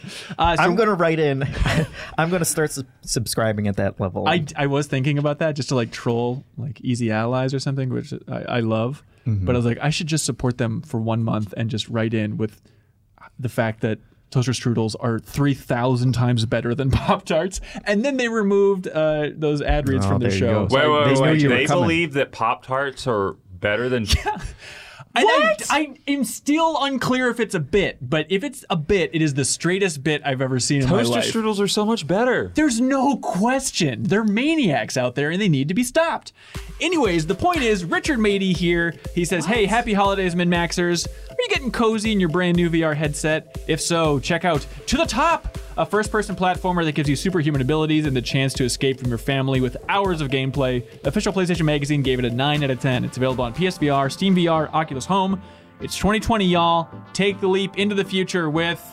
To, To the top. Thank you so much, Richard. Uh, I saw recently, this is very heartwarming. Like some people in the Discord are like, man, Richard Mady's been such a good supporter of MinMax so far. Like, I'm actually going to check out To the Top. And then somebody actually streamed it because in the Discord, Hmm. there's a channel devoted to like community streams, and someone streamed To the Top just as a That's tip of the nice. cap for Richard. I thought that was That's very, very sweet. nice. Oh, that's very nice. Um, let's see. We have some questions here that wonderful people sent in. Number one, Mark Cruz. What game surprised you the most in 2019? I'll give you an example. I played Luigi's Mansion 3 and I was blown away. It surpassed expectations and how much I enjoyed it and I was expected to like the game already. What game gave you an oh boy moment while playing, so to speak? Disco Elysium. Like Just out of nowhere? I I I didn't. I think it does some really ambitious things with RPGs, uh, and I I I just I saw it getting a lot of love, but like yeah, I mean I didn't I didn't realize just how like in depth it would go, and just Yeah. I think like the the idea of just the thoughts in your own brain being like party members is such a weird and wild thing. Mm-hmm. Mhm. Um, and yeah, it does some really interesting twists on the whole like RPG and um, D and D kind of format. So Do you it's have a list for your favorite games of 2019? I'm, I'm still putting that together, but Yeah. it's I, I can confidently say Disco Elysium is my game of the year. Really? And Yeah. JB, same for you. Mm, both it and the Outer Worlds like vie Okay. for the top spot, right? Because they're right. so different. Like the Outer Worlds, obviously outside of, I work with Private Division. I do PR for that game. Blah blah blah. But Yeah. like also, it's such good He, comfort he food. actually genuinely loves that game. Yeah. Yeah. Um, but like Disco Elysium to me is like an analog would be like hearing punk rock for the first time or seeing something that totally changes What? like how you approach like oh this is what games writing can be from now on Right. like it's loud and it's angry and it's raw and rough in a way that like you know isn't a bad way like it's Right. like oh man I, I fing want more of this I mean, there's a whole lot of things that it like risky, cool things that it does. It's, it goes so into like socio-political stuff, and it Um, and I think just dialogue wise, like we were seeing some some games at the end of this year that were really like honing in on that, like um, After Party and even Outer Worlds. Like you can, like you can go through so much of that game and like avoid combat with, like the silver tongue and like yeah, yeah. and I think Disco Elysium just takes that to a whole other level where Yeah. absolutely everything, like even like descriptions of things, is all eh, all of that text is done in like a dialogue form, which is so cool. Yeah, my the thing that I love most about Disco Elysium is that you've had all these RPGs and to a greater degree like fantasy just works and sci-fi works in general that do this sort of thing of like, you know, oh, I wonder why the elves and you know the dwarves and the humans hate each other. I wonder what theme that could be, you Sure. know, tapping into. And in Disco Elysium, racism is just racism. Like, right. you know, people hate your partner because he's Asian. Mhm. Like, you have a bunch of like white bigots who are like, oh, we hate that guy because he's from like a different country. And like the two philosophies in Disco Elysium aren't like bullshit versions of capitalism and uh, communism. They're just capitalism They're and just communism. straight up those right, but things, it's still yeah. a kind of different world. Overall, it's a different you world, know? but like those things Yeah. are like it's real. It's Right. real. There's no like covering it up with another name to like make it more comfortable. It's Yeah, I like, oh, think- this makes me uncomfortable. I think or it Life Oh, makes is me think- Strange. Life is Strange too also kind of does that. Hmm. You know, uh, looking at like Trump and looking at modern America through that kind of political lens and not shying away from it, not calling it something else. I mean, they never directly call out Trump, but it, it- there's a border wall and there's you know. Oh, really? Yeah, they go very full into like this is modern America and this is what it's like to be like an, a Latino American in that in that space. Huh. I had no idea that's what Life is Strange 2 was about. Yeah, it's, That's it's because great. it's our game that we're sure is great, but we didn't play. that's true. That's It- it does it really well. It how does. do you think like five years from now? How do you think Disco Elysium will have an impact on the industry? I think it's going to be. I think you'll see a lot of RPGs like at the studio level trying to tap into that, at like the AAA level trying to tap into that, and you're going to see a lot of indie imitators. Mhm. Like I think it's going to have a big effect. I wonder on how future. much like those imitators, will- if they'll be as text heavy as Disco Elysium is, because I think that is one like barrier to entry in some ways, where like people don't want to read as much as there is in there. Yeah. Um, but I think it has like tons of really interesting ideas that I hope we'll see. Yeah, like, the shape party the members in future. your head thing. Yeah. Yeah. That is something absolutely big RPG studios are going to steal. But like I Yeah. do think you'll see a lot of indie imitators who like assume, "Oh, we can do a lot of text now and it's not good text. It's just quantity over quality, which is going to suck." But I That- do that's think what that- I'm worried about. but I do think we're going to see a lot of sort of indie developers and big developers run with the stuff that like uh, Disco Elysium does and the stuff that like Kentucky Route Zero does and just like, you know, these sort of I hope so. indie, stylish, heavy on storytelling games do Yeah. in the future. Uh, Justin Swart says, "What's your most anticipated game of 2020?" That you- Cyberpunk. Elise, what about you? Ah, it's a it's a tie between Cyberpunk or Last of Us Two. Oh, interesting. Okay.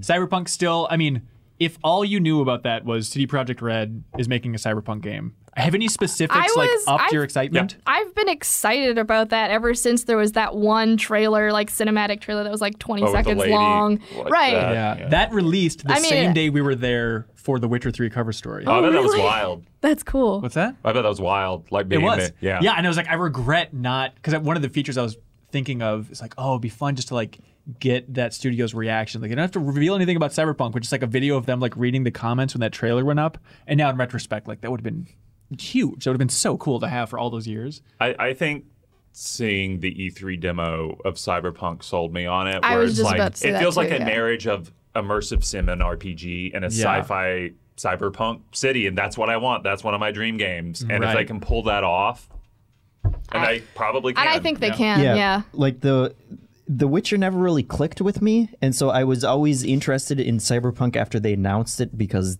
you know I like sci-fi more and Yeah, stuff. But it same here. was it was when I saw the demo that it was like okay, like they're they're actually pulling this off. It seems like, and so that's I've- when I got. I've really also like I've always been a fan of RPGs in modern settings, and there isn't and and I always I've dug cyberpunk for so long, and I, we don't see it that much in like modern games, especially. Yeah. And I, I and I think like seeing that again, com- having that comeback is really cool. Um, and yeah, just like so many RPGs take place in fantasy settings or medieval settings, and I, and it starts to feel like the same thing over and over again. It, it definitely. So- oh, sorry. Go ahead. so I'm just happy whenever like I see this cool take on like modern society or futuristic society. It definitely feels like there's been a drought of sci of great good to great sci-fi RPG since Mass Effect 3. Yeah. Like Andromeda was a huge bummer for me because because Yeah. of that. Like that game came out and I just all they had to do was make something that was like compelling and fun in a sci-fi setting with RPG stuff and it just was not good. Yeah. You know. Uh, we should mention though, Hanson, that Yes, sir. unfortunately, Elise, we canceled The Last of Us Two last week. We on did the show. actually, yeah, in the community email section. I'm very sorry. Uh, Levi has a related question. Have any of you watched The Witcher show yet? Heck Oh yeah, wow. J- JV and I watched it. okay, Levi says even with its dark and grim world, I think it's the lore I love the most and would love to live in. If you could, oh. Anyways, what do you think about The Witcher? Uh, I, mean- love it. Yeah, I love it so far. It's really interesting because I was talking with some folks uh, who hadn't, who weren't connected to the books, or you know, who hadn't read the books or played the games. Yeah. And Audrey, you know, sh my partner, she's watched me play a little bit of The Witcher, but she hasn't like played the games herself or Yeah. read the books. And so, like what she said and what some other folks have said is like it's really hard to follow, you know, what's going on if you haven't read the books or watched, you know, or played the games. Does it get that deep into like the It- nations It gets and pretty- stuff? It gets pretty deep in lore like stuff. they don't explain in the first episode like it's clear that the witches are pretty important um but you, don't know really know what's happening or why it's happening unless It- you've it- played like, the game Oh, Yeah, yeah, they so it's they, that sort they, of they stuff. don't do a, a great job of explaining the world. Um, there so Uh, but it definitely feels like a show that's been made with the gamer anxiety of like But- oh my god is this going to be authentic What? It's weird because it's based on the books and not the game, correct? right but like the games are so authentic to the books like Yeah. they're literally like sequels to the books But the stuff like you know the shot of Geralt in the tub and stuff like they're very cheekily tying and into Henry the Ca- game. Mm-hmm. Yeah, and he based his like voice on like the game actor. Oh, really? Yeah, like he sounds pretty one one. Like very it's not bad. like It sounds good. perfect job with a gravelly voice. And like even the way Oh, he yeah. walks, like looks like Geralt walking in And the game. we- like, we were- we emphasis were- on his shoulders and stuff. we were noticing like even during f- fighting sequences like there there are certain um like the ways that he would turn his sword or uh, even even the spells he'd use and stuff Yeah. they, were, Yeah. they they looked like animations from the game the decapitation animation finisher is the same in the show. Yeah. Hmm. it's just like it's just stuff like it was that. fun fun little subtle, yeah. tie-ins like that um That's cool. So is- you're gonna stick with it. Yeah, so it, but it's one of those things where it's like I can't tell if like this is actually because I've seen some other people who are like I don't, am not really into this where like I'm so into it because it's the first piece of like video game media in a long time like adaptation where it's like oh man they clearly like took a lot and Yeah. it's just like really put together well like if I came to the show outside of that I don't know if I'd love it as much. Yeah, I'm curious to check it out. I, I think it's it do, it handles like backstories of characters that I really love uh, very well Yeah. There it is. Uh, Sutton. This is why I like uh, community emails and questions, I should say. Because people submit stuff where it's like, oh, yeah, that's just a good gamer ass question that I never Mm-hmm. would have thought of asking. Sutton says In third person games, do you prefer the camera to be over the character's left or right shoulder? right. yeah right I like characters. Wait, really? Like this shoulder, right? Like we're from the back and this shoulder. Yeah. So for me, it's absolutely camera over the left. So the character's on the right side of the screen. You're saying oh you actually want the no you're character on right the left? you're right I'm with Hanson yeah I think want, I want prefer the it other on way right. around Really? left left side Yeah. So like on Control, the Resident Evil 4, any of those games, you'll do that swap. Mm-hmm. Ooh. Yeah, I I think the big thing is I like the ability to switch back and forth. How often do you do because that though? Whenever you come to the corner that's on the wrong, where the camera's on the wrong side. Yeah. Like there are definitely times when it's like you're trying to peek around a corner, corner or aim, but you need the camera boosted to the other side. So- I think Sutton, you know, it's a good question, but he's Yeah. not asking the right question. Oh. And the right Ooh. question is why is first person the best way to play video games? Is this your new think piece? oh boy Yes, exactly. Boy, I choose not to think about that. Uh, Travis Manick has another humdinger saying, "Hey, is Hook a good movie?" Yeah, yeah. Back off, internet. Uh, It was one of the saddest moments of my life when I looked up Rotten Tomato score for Hook, and it's like negative four percent. And then actually in the reviews it said your childhood was wrong, Ben Hansen, which I thought. it's just the Boston Globe say flipping you off. Yeah, but even our Lord and Savior uh, Steven Spielberg, he bashes Hook more than any other film in his history, more than like 1941 or something. Hook rules. The soundtrack to Hook, I argue, top uh, one of John Williams' best scores of all Mm, time. one That of- soundtrack is amazing. Uh, and- but what Spielberg says about Hook is that, and thank you for writing in about this, Manic, is he talks about like the set design. He's like, I had such a great idea in mind, and then the sets I feel like didn't really pull it off. It's weird that he's throwing like you know the His set, set designer designer's under, the, bus. But like I get it when you look at that movie, it is a little bit like The Lost Boys Home. It like it feels like a soundstage.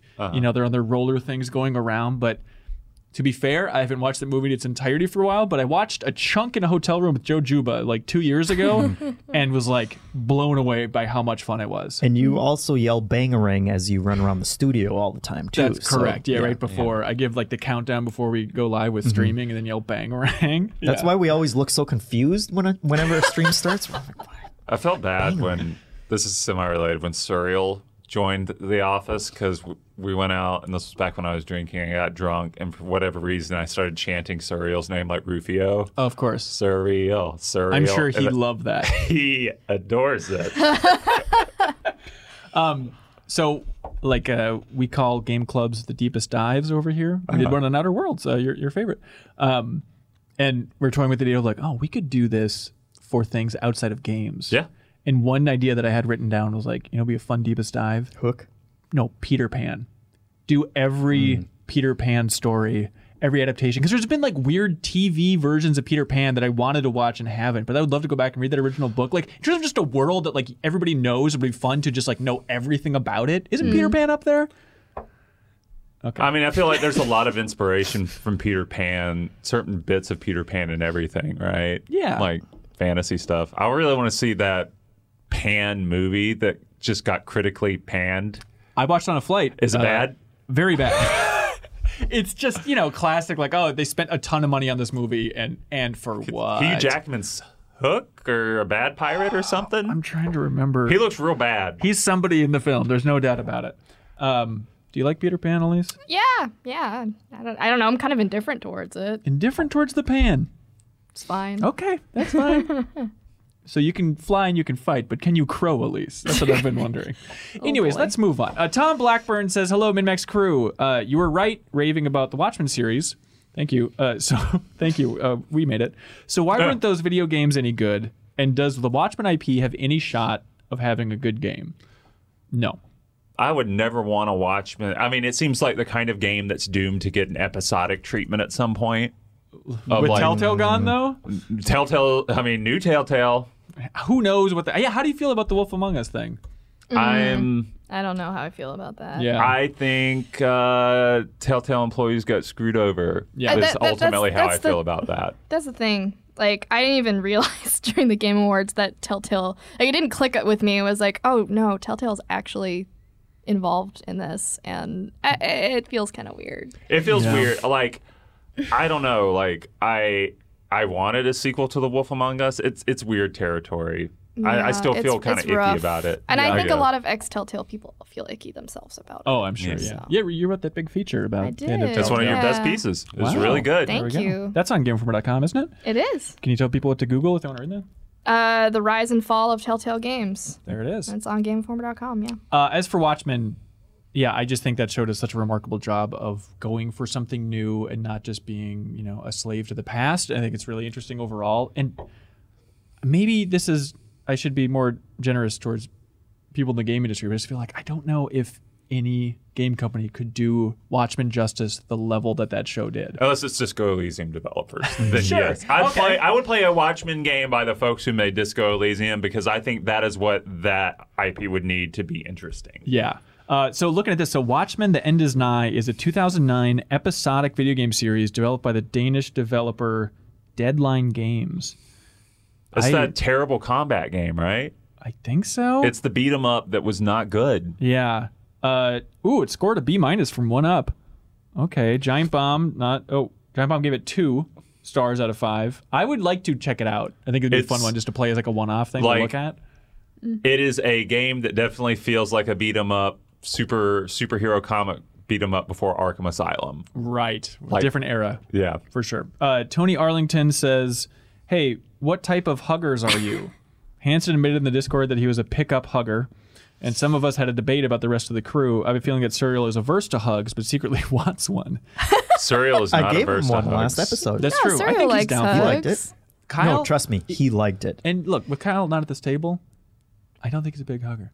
He says he hugs his family a lot, but I think Yeah, I we don't, don't see have him any as proof like, of that. I, yeah. I'm a long distance hugger. Like I, I grasp people from afar and just do that. I don't like hugs. Oh, From that's afar. natural. You don't That- like that hugs? makes it I, I don't initiate hugs that much. I, I don't prefer like when human other contact. I, don't, I prefer when other people initiate hugs. I don't know what that says about me. but I think we've hugged like four times I in don't total. really. I don't. I'm not a huge hugger. What do you to think be that is? honest. Is it just upbringing? I, I I think a little bit. My Yeah. mom is not a hugger, Mm. so I think I get that from her. Yeah. I had a weird thing where uh, I went to like a Thanksgiving party. It'll remain nameless. And I got there and I was like, oh, hey, good to see you. And I was like going around and hugging people. And I hugged somebody that I- I've known for years and years and years, but I guess I've never hugged them. And it- everybody was like, what are you doing? Like, she does not like to be hugged. And it was like this weird thing of like, Oh. I, I've never considered that. Like, I've, I understand if it's like a stranger, but it's like Right. somebody that I've known for like six years. It's like, yeah, it's just a hug. I, I mean, I don't mind when someone hugs me. I'm just like, it's, it's not my favorite. Yeah, I don't that's know. It's just not something same I boat. initiate that Yeah. much, but I, don't really care. I did that with my uncle once, who's probably in his 60s. Yeah. And it was at a, some kind of family gathering, and he- we came up, and he put his hand out, and I sidestepped that hand and went right in for the hug because it's like, you're my uncle. Yeah, that's a little Like, weird. I know you my entire life, Yeah. obviously. Right. You know, like, you're not getting a handshake from me. That's for strangers. We're family. Tony says that Jeffem gives warm, lingering hugs. That's right. There was there was a whole discussion in the Discord because you posted that creepy picture of me. Like they said, that's the look you do right before you hug people, which is true.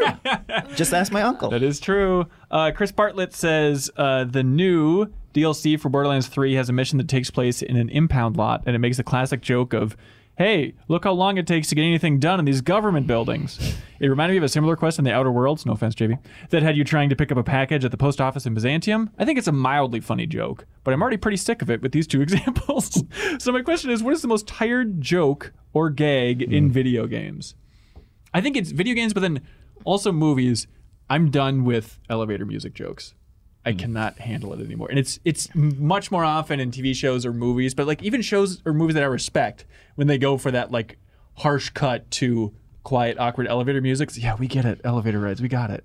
Mhm. Um, I think the Nathan Drake trademarked "not good, not good, not good." Yes, when things are Mhm. falling apart or whatever. So I thought of uh, Uncharted 2, and like so many games I think are inspired by Uncharted at this point too. Like that joke too of just like the oh don't worry we're safe, and then oh not safe like Yeah. that Yeah, sure. twist over and over again. I bet you love Star Wars. yeah. My my big one, which I have hated from the very first time I saw it, is when games tell you like when they make fun of their own stupid design, where it's like, oh, another fetch quest, hundred percent. Don't do it. I remember, and don't try and joke it off as like an excuse for doing it. I hate when people joke off. Absolutely. Like I remember when we did the Uncharted 4 game club, weren't Mm. you guys? Were you a part of that? Was that before your time? no, it wasn't before our time, but Okay. I was not part of that. Okay, but in that one, like I it was for cemented this idea, and Naughty Dog does it a lot, like in Lost Legacy as well. But I think the writing. It's such a weird thing to explain, but I, I'm in love with this idea. But like the writing is more honest than the gameplay, and it's like this weird disconnect where to be honest with these characters and to make them believable, they're now forced to comment on the gameplay. So it's just a lot of like, oh, another wave of enemies? I thought we were done with these guys. Oh, yeah, like sure. that exact thing of like, oh, another fetch quest? It's like, clearly there's a problem here, guys. Yes. Yeah. And you you knew it was frustrating, and you're just trying to paper over it with a joke that's only pointing out and making me focus more on this frustrating thing that I have to do for your game. The only variation of that I've ever come close to liking and was still annoyed with is in I think it's in Blood and Wine expansion for The Witcher 3 or maybe the one before that where you have to go and like to collect your inheritance you basically have to go to a bunch of like desks in a bank and just fill out paperwork and stand in line and hear Geralt go Ugh, and just Yeah. have very human like complaints for a little bit. I think that's Right. the only time that's ever worked for me. There, there's there's a fun twist in minute too, actually, relating Oh, to- right. to, just standing in line. Yes. Yeah. Uh, JV, did you ever play Bureaucracy, the Douglas Adams text adventure? No, I know what you're talking about, but I never played it. I've been wanting to play it my entire life because I love the Hitchhiker's Guide to the Galaxy text adventure. Mhm. And in Bureaucracy, the entire point is it's just a character trying to change their mailing address, and then it just like descends into like this calamity and the world's The exploding Mm. Douglas and stuff. Adams experience. Yes, exactly. But I think it'd be super fun to try and play that as like a radio play at some point. Uh, Min Max. Um, Bob Buell, staying negative, thank God. He says, simple question to the computer loving cohorts: uh, What's the absolute worst thing about your absolute favorite game ever? Uh, Mass Effect 2, the baby boss at the end. the, space bad baby. baby Baby boss. boss. Yeah. I, I mean, like, I The love that original game. boss It- baby. Yeah, and it doesn't annoy me, but like, that's easily the worst thing. Worse than scanning the Mm. planets? Yeah, I don't mind scanning the planets. I think that's pretty chill. I think I've got I think I've got two things for The Witcher 3, which is Ooh. my favorite game ever. Oh wow. Um the first thing would be the combat, which I think w- could have been way more polished. The second thing is uh I feel like it overuses that whole like Batman detective like Vision. feature where you're just looking around for, you know, footprints and paths and things. Um they, it's just done a lot. and Mm. Yeah. Could have done without it, but everything else in that game is perfect. That's why whenever I play through that game, I just set everything to easy, and Geralt Smart. just slashes everyone to bits. Yeah, the, the combat's kind of a pain. So if I'm thinking about like replaying my favorite game, like what would be the thing I would dread the most? And it's like, okay, Shadow of the Colossus and Final Fantasy VII are like up there. It always flips back and forth if you include nostalgia or not for my favorite game. But like Shadow of the Colossus, I think it's like the Mm. horse thing. Getting the horse, I think it's the fourth Colossus to like bend down Mm-hmm. Ugh, and like look Oh, some in of those the thing. some of those controls from the original. Yeah, well, the original are, for sure. I yeah. hate Are- that are fight Oh, rough. with the serpent in the water. Oh. Oh, really? I mean, I know it's a cool spectacle, but it's really a pain. When so you the have one to, you have like, to jump grab- on top and like bang the things. Oh, You mean the one that you have to like grab as it goes underwater? Yeah, that one. Okay. Oh, oh, oh, oh, oh. Okay, I thought you were talking about the other, the other one. Yeah, I in mean, water. it's really cool from an outside perspective when you think about it. You're like, oh man, I just did that and that was wild. But like Yeah. the mechanics of like it's making it's it kind of tedious. Yeah, gameplay wise. Uh, or in Final Fantasy VII, I think of after the snowboarding sequence on the second disc. Then, like when you get lost in the snow, I think that's the part that I would dread the most going Mhm. back to. Uh, mine, my favorite game is Tetris, so there's not much There's wrong with that. perfect. I, I mean, Wanda! if it's a bad version of it, then there are stupid control things. But Uh-huh. I, I think a runner-up would be Link to the Past, which is when you get down to too low health. They have the beeping, but it just goes Oh on my forever. It's God, like, yes. I get it, man. That that's like that's I a love- product of its age, you know. that but- game, but oh yeah, that was so annoying. Mm-hmm. Yeah. Uh, Rory Steeler, friend of the show, Rory Swordkidor himself, he says, Do you foresee Minmax content creating documentaries like The Secret History of Volition? Apparently, Rory really liked that video There at you Game go. Informer.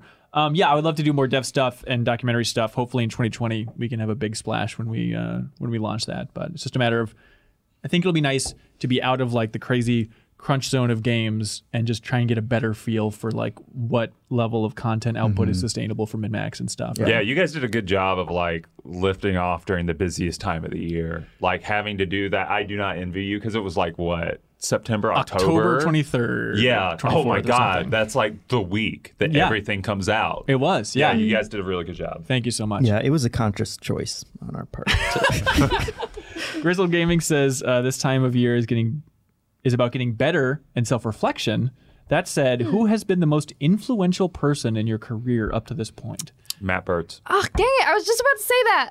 You I you- mean- you, That's did only that one of thought you can have plagiarism that again. first. Stop Thought doing plagiarism. that. um, no, I think Matt Burtz. Uh, he's former managing editor, Game Informer. Yeah. Uh, he was just.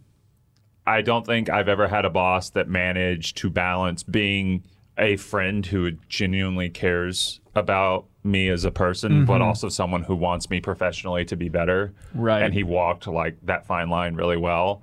Uh, he fought the, the battles alongside me that were like worth fighting, and then yeah, he's just a great he's just a He- great person. He had your back in Yeah. like really tough situations um, when it sometimes felt like no one else had your back. Mm. Um, And he would take me to task too when like I screwed up something or I wasn't Mm-hmm. doing something as well as I could have. He'd be like, okay, look, this is what we need to do. And it's Yeah. very He had important a- to have that. And also, it's been a, because I've had to do that, I've had to be on that end of the thing or that side of things before too. So that was also like good instruction on how to, uh, to be that person, you know, to Right. give bad news or whatever. He's he's great. He's just He- a good person. He was really easy to talk to, and um, I think as someone who had like a lot of health issues or has a lot of health issues, like it was always I, I, he he was always really Mm-hmm. good about listening and and trying to understand, Mhm. and he also just in terms of his work, he is a really fantastic editor. He's a really good writer, and I think I looked up to him even as an intern. I looked up to him, and then I think I think I look at my career and how far I've come, and I think so much. I I, I don't want to say I owe anything, but I think it's it's thanks to a lot with with Bert's believing in me. Wow. I mean, he hired me before I even had like a degree. I, I was working for Montreal, and I was still Right. working on that journalism degree before I moved. Right. Yeah. Yeah. So I think like he saw something in me, and he th- it was like a leap of faith a little bit, and um, and ever since then, I mean, I still talk to Bert's regularly, Mm-hmm. Mhm. Yeah. and he's still like a mentor in a way, uh, and and uh, and a friend, right? So, uh, um, yeah. It feels yeah. different now. I feel like Bert's is more like we're friends and we play games and stuff, but he's like a cheerleader in the background going, Hey, yeah, do this. You can do this. You got Right. this. You're he great. is so proud. He's like office dad, and and he, he will always have that um that title in my head. I think, You know, No, even though we're he's- not in the same office. He's definitely an anymore. office dad. But he's Yeah. so proud. I remember he, he came and visited in in DC. Uh, he wa- he was there for for uh, a co- consultation gig he was doing, and Mm-hmm. Mhm. and we met up. And I saw I just saw it in his face right away of just like how proud he was. Oh, yeah, and, and of I and I course. love that. Uh, It made me feel really good. He's such a good dude. Yeah. Um, not to plug a Patreon, but hey, I'd argue this week, uh, if you're a Patreon supporter, there might be an exclusive uh, discussion with one Matt Burtz. Hey, Ooh. hey. Uh, which is nice. It's like it's fun to like take notes. I'm like, yeah, what do I want to ask Burtz more than anything else? And so we get into some He's things. also just been in the industry for a long time. Right, so he's right. got So he that gives wealth some of writing knowledge advice. and- Oh yeah, for sure. Uh, uh, we bring up something that we argued about more than anything else. Like when I think of like era with Matt Burtz at Game Informer, it's like, oh, there's that one thing where every six months we'd argue about this, and it would drive me insane and stress me out so much. So we unpack it all uh, in, a, Nice. in an upcoming uh, video and audio thing. Uh, I would also say Burt's. Really? Well, yeah, and, and it, it was the same kind of thing. I have another answer that I will get to in a second, Yeah. but I want to say that it's it's also that thing where whenever you had a, a cover story or a big feature, like he would be the one to do the first pass on that, and that was always just terrifying because you knew he would not hold back. but then it always felt so good when you know you do edits or whatever, and he'd be like, "Yep, I pushed it through." And it was like, Right. "Oh, 'Cause it my went God." through the fire and As Oh, soon as you get that Yeah. thumbs up of it's got it's been pushed through, you're like, okay, this Yeah. is the best it can and, be. and it, it was yeah it was it was that it was that not only are you done having to work on it but at that point you knew for sure it was good Yeah. and there was there was also another another feature uh, i think it was e3 i had to do like a summary of the entire e3 or, or whatever and the the assignment on it was very wishy-washy and so i Mm-hmm. kind of just wrote it as like these bite sizes very sarcastic things that i put together Yeah. and turned it in and he was a big fan but there was a it was an an extended conversation with production and everything of like oh we don't know if it's going to work how are we going to get it through and he was the one back in the bullpen just like we got to do it this way like i don't like i'm really happy with how jeffin put this together i don't want to have Yeah. to re-edit it or anything and he was like the biggest champion for that and that that always felt super good the other person i wanted to call out because we've talked about bert so much is joe Oh, yeah. has Joe been a is huge fantastic. inspiration just Joe in is terms great. of figuring out how This to is Joe Juba. write reviews and Juba. stuff yes Yeah, and he what- was what- he was another one who he would always make he would you know find any of the little holes in your in your reviews which is especially important with reviews because Especially, people, like, argument people yeah wise. love Yeah. poking those holes and so he Mhm. would he would figure that out and in terms of getting stuff cut down and, and just kind of all of those procedural things he i always and there were again there were times when it was like I don't know how I'm going to cut this down. I can't cut this down. And then you finally get through it, and it's like, oh yeah, the review is so much better because of the work that Joe had me put Mm-hmm. in. Joe always pushed you to be your best, even at like the cost of like you being annoyed with him. You know, Right. like I always Which felt, would happen a lot. Yeah, I always felt like I was like defending a thesis whenever I turned a review into him of like going before a board who would like know every weak point and like every review that came out but Right. went through him like was better for it. It's like your work is put on this pedestal, and then you have you and Joe like having this big debate Mm-hmm. Mhm. about you know its content and your arguments and and Joe's wearing a toga, of course. Right. Mhm. and in the long run, you're thankful. But like, I remember talking to several editors who were like, "F this! Like, I'm so frustrated going Oh, through this there process were with Joe over and over again." absolutely points Yeah. with that are very Yeah, no, I've frustrating. been pissed uh, uh, Joe over reviews probably more than any other editor over like work stuff, but Right. he was he was pretty much always right, and like the review was always better for it. I mean- and I got over being pissy. You know, Mm-hmm. Well, yeah, and there there are still things that I would disagree b- with that about about those about reviews and stuff, but Yeah. that was you know Joe making sure everything fit the way that Game Informer did reviews. Yeah, and so Mhm. some Yes. sometimes you know things would fall out of the boundary of that, and you know we would all have legitimate arguments for why we like the way that the review was structured or whatever, but it always made sense for the for fitting into Game Informer. Yeah. Yeah, for sure. Did you um? Did you guys watch that Mr. Rogers documentary? I haven't yet. Okay, there's like well, there's the new narrative Oh, movie, yeah, I- right? sorry, I saw it. But the Yeah. documentary, like, Mhm, it was there's that good. amazing bit where it's Mr. Rogers and I believe he's at the Emmys, where he's on stage and he's like, "Hey, I'm not going to do an impersonation, but he's like, "Hey, I just want to take this time on stage." And uh, he asked for a minute apparently, but he only got 10 seconds. But he's like, "I just want to take 10 seconds and everyone just be quiet during this television broadcast in this entire auditorium." He's like, "I want everyone to take 10 seconds and think about like the people that got you to where you are right now Mm. and just gives them give them some thanks in your mind, right?" And it was 10 seconds and it's amazing cuz it's cutting to people in the crowd bawling. Like that's Yeah. all he has to say, and it's so Yeah. sweet that like this question from Grizzle, Grizzle Gaming, it's like the same effect, right? It's like, oh my god. Turns out Yeah. it takes a lot of people to get everybody where they're at. Yeah. Totally. Anyways, um, okay. You can take the 10 seconds after this show because we're not the Emmys. We Yeah. got to keep Yeah. moving. Uh, Hans Kleinenberg says, Why are the Game Awards not at the start of the year? I can literally think of no reason. I was there, and it was very interesting to see people like frustrated with Jedi not being on there. Yeah. because it missed the voting deadline because it came out in November. Well, the, the deadline was November 15th, which was interesting because Pokemon was not also on there. And it's like, well, that released the 15th, but I guess it's just. how did that work Which, out? which is weird because that meant like Smash Brothers was a Game of the Year nominee this year. Yes. Um, so I it's a thing people definitely talk because I know we've always talked about it when we were at Game Informer. Like, why are they doing it like this? Yeah. just as many people talk about it down on the ground when when you're they're there. So other than just, I, I, I'm trying to think. Other than just like this is the time when the industry talks about it, most likely because they want to prep the content before they go out on vacation and Christmas break. I And mean, so I, I think that's probably like the Game Awards needs to prep all that content, like video stuff, you know, so they have to get the deadlines in by then because you know they have to. but why create not do it videos at the and start of the stuff. year though? You know, is it just I- so that it doesn't seem outdated? I think so. And we had that conversation about something or other here where it's like, uh, you know, you get a week or two into January and it, you're you just feel like you're behind everything else. You're Right. behind the, with the conversation. Yeah. Everyone's having that conversation now, you know. So Mm-hmm. I Mhm. guess you want to Yeah, because that be part of also means like that show like needs ad dollars. So I'm imagining it's a much dicier proposition pitching that to advertisers in Right. January and February when the conversation is already passed. Yeah. Yeah, for sure.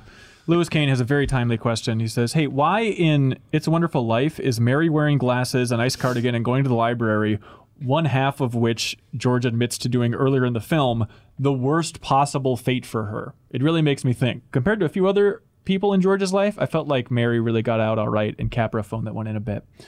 Yeah, there's no doubt about that. Uh, it's a bad call from Frank Capra. Very, very good seasonal question. I, I love It's a Wonderful Life. I remember when I interviewed Jeff Goldblum, which was weird last year. Um, before we started rolling, Jeff Goldblum he just did not stop like quoting movies and then going like, "Who said this? Uh, what's this from? What's this from? Ooh, remember this? Ooh, my lips bleeding Bert. My lips bleeding Bert." And I remember I was like, "Hey, that's from It's a Wonderful Life." And he's like, "Ah, yes, It's a Wonderful Life. Frank Capra, 1941." Whatever the hell. It's like, Are- wow, It was very bizarre. Are you watching the documentary series? The Disney, Disney Plus one? thing, it's too much. I, I think I'm Goldbloomed out. you're, you're good. My sister like he always sends me articles about Goldblum, thinking that we're like best buds, and it's like I I'm good on him. I You- watched his gaming episode, and it was like is about what you expect from you Mm-hmm. know, just like oh, esports are worth how much? You know, like, okay, Oh, I boy. got it. Yeah. Um, but uh, I read Frank Capra's autobiography, and it was a lot of him like kissing his own ass and talking about what a genius he was, which is fine. Um, but he claims that he invented the teleprompter in that autobiography, and it always stood out to me because he said he was filming like a documentary series, the Why We Fight series, I believe, um, during World War II, and he was filming something with Winston Churchill, and he said that like Winston Churchill couldn't get his lines right you know that hack. Mhm. Um, and so then he ran and cobbled something together, which became the teleprompter. But Oh wow. I don't know if that's actually true, but that's what he wrote. That is anyway. interesting. And Jave, if you're wondering why it smells like the room's on fire, um, the candle went out. Okay, so nothing's melting down. I was in the wondering next- if it was that computer down It there. I does. was like, is this going to explode in my face? Oh, yeah. Things are a bit rickety, you know? Um, okay, Brady E. Sure. He says, hey, you've just gained one time ability, the one time ability to make one type of thing either larger or smaller. You pick the item, you pick the size. Want cats the size of horses? You can do this. Is baby corn not small enough for you? Shrink them. How about apples just slightly larger so as to be just a bit more filling? Yum. The choice is all yours. But remember, you can only change one type of thing. I like the idea that you would waste that on corn or apples. Shrinking baby corn is a very I would funny make idea. gold bigger. But wouldn't that just the economy would scale to that? It doesn't matter. Just Not for y- me. Your private collection Yes. of gold. How much gold you got in your house? And what's your address? Well, none, but I would get gold. okay. I would go out, buy one gold ring, make it huge, chop it up. How there big? you go. I I have to choose that. Yes. I I would make it this big. He's uh, making about I don't know, Like a hula hoop Ma- like, size. yeah. Right. Still still small enough to hide in a house or something. Where are you going to hide that? Doesn't matter. You just you melt it down and you make gold bars yeah, and then flood the market. Sounds like a lot of work. and I'd be rich by the time gold goes down the I like the shitter. idea of you like rolling this giant snowball of gold to the big bank. nugget. That's right. Yeah. Hello, how much is this worth, ma'am? I'd make Elisa's cats Oh. massive just so that'd be a new problem You for her to already deal say with. that they're na- Mm. they're massive enough. Yeah, But- but they'd be even bigger. Smart. I would um shrink the penis on Watchmen. Um okay, next one. Did you have one Elise you wanted to share? I'm good. she can't follow that. Victory Nub says, "Hey, yeah, exactly." It says, "Any thoughts on possibly cutting commentary tracks for the MCU Infinity Saga? I know 22 Oh. movies is a large ask, but your Star Wars commentaries were a lot of fun." Thank you. 22 movies. I can't do that. Also, I love uh, Blank Check, and on their Patreon, they did that for every movie, and I listened to so many of them. I wouldn't want to do that because I feel like it would. I You'd just, just be repeat talking their about Blank points. Check the entire Hmm. Too many bad movies to watch too, man. A lot of those movies suck. You're wrong. I- every single one is good. I think everyone is the worst the MCU gets. I think is a fine film, which is what I would put Iron Man two and Dark World in. All right, man. Which Incredible one sucks? Hulk? The That- early well, yes, ones? I think that's also a fine film. Any Iron Man that isn't Iron Man 1. You seem like you would love Iron Man three. Hate Iron Man 3. Why are you so unpredictable? That is your movie, It's baby. not. It's just a cold, weird Shane Black film about PTSD, like and anxiety attacks. Like it's fascinating. I'd rather watch, what is it, Kiss Kiss Bang Bang? Yeah. Yeah, I'd rather watch that. Of course, there's movies you'd rather watch, but I would just rather use that time to watch Kiss Kiss Bang Bang than Iron Okay. Man 3. I've never seen Kiss Kiss Bang Bang. I should probably fix that, right? You you should. I think you'd like that a lot. Yeah, I probably would. Um, let's see. Oh, here. Do you guys want to do some acting or not? Sure. Okay. Elise did not react. Neil Brown writes in and says, "Hey, min maxers and diddly doodads, hello. I think you guys have been too nice recently. What is this? This is like the holiday episode, everybody. I want you to recreate the time a game pissed you off the most, and have the others Oh. guess what game you were playing. Oh boy. Okay, so I'll go first. I don't know about the most, but I'll okay. All right, for the audio listeners, and well, I guess I'll just this is for the video only, right? This. That was about the extent. How are we gonna guess that? What game was that? Yeah, that's a terrible clue. Bloodborne. No, that was Control when it crashed uh, on, the, on the end boss, like right towards the finale there, Hmm. and the checkpoints. The control sucked. experience. yes, exactly. Uh, does anybody else want to uh, give it a shot? Ima- oh. No, you you had your All right. control Davey's out at already. 10 and 2. Fucking hell. That's every game, Yeah, I guys. know. Like, how are we supposed to guess? Blood. Uh, no, no, no. Uh, Monster Hunter Iceborne. No, it was actually Dark Souls. That's the only game I've Okay. ever thrown a controller during. Okay, fair enough. Fair enough. All right. Okay. I- I'll have. I have one. Yeah. Okay. I like that you and I'm duck hiding. after you I threw- hide. I hide. You hide? Yeah. Why you hide? Oh, oh, uh, Until Dawn. It's something scary. PT. No. You're not. You're not gonna guess. Maybe you will. Should I go? Should I The- say it? Yeah, what the hiding? it's when you encounter the first uh, large fuzzy spider in Skyrim. okay, good. Or when I, I don't say you. Fuzzy That was deep spider. Hated those spiders. I love Skyrim. Hated that moment.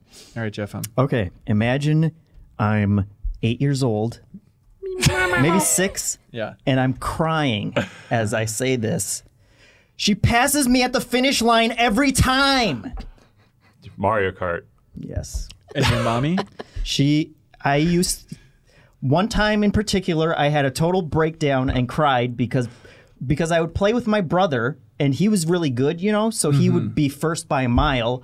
And because of the rubber band AI, Princess Peach would always pass me like right at the finish line. Yeah. And, and I would get knocked down to third place. Oh, no. And at one point, I finally had a breakdown. I just couldn't take it anymore.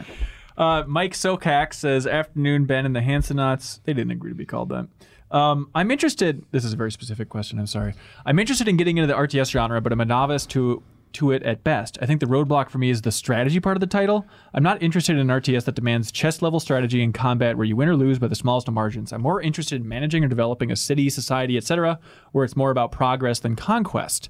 Civilization games come to mind, but I hear they can be pretty hardcore. Is there a game that comes to mind that fits this description?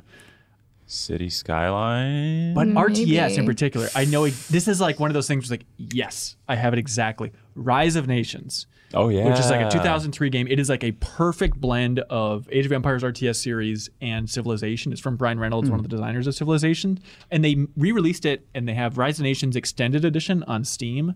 I'm guessing it's pretty cheap. I think they re-released it in like 2013 or something. It is exactly what you're looking for, Mike. Um, not too complex. It'll give you some RTS thrills, but at the same time, it's just about building up a beautiful society.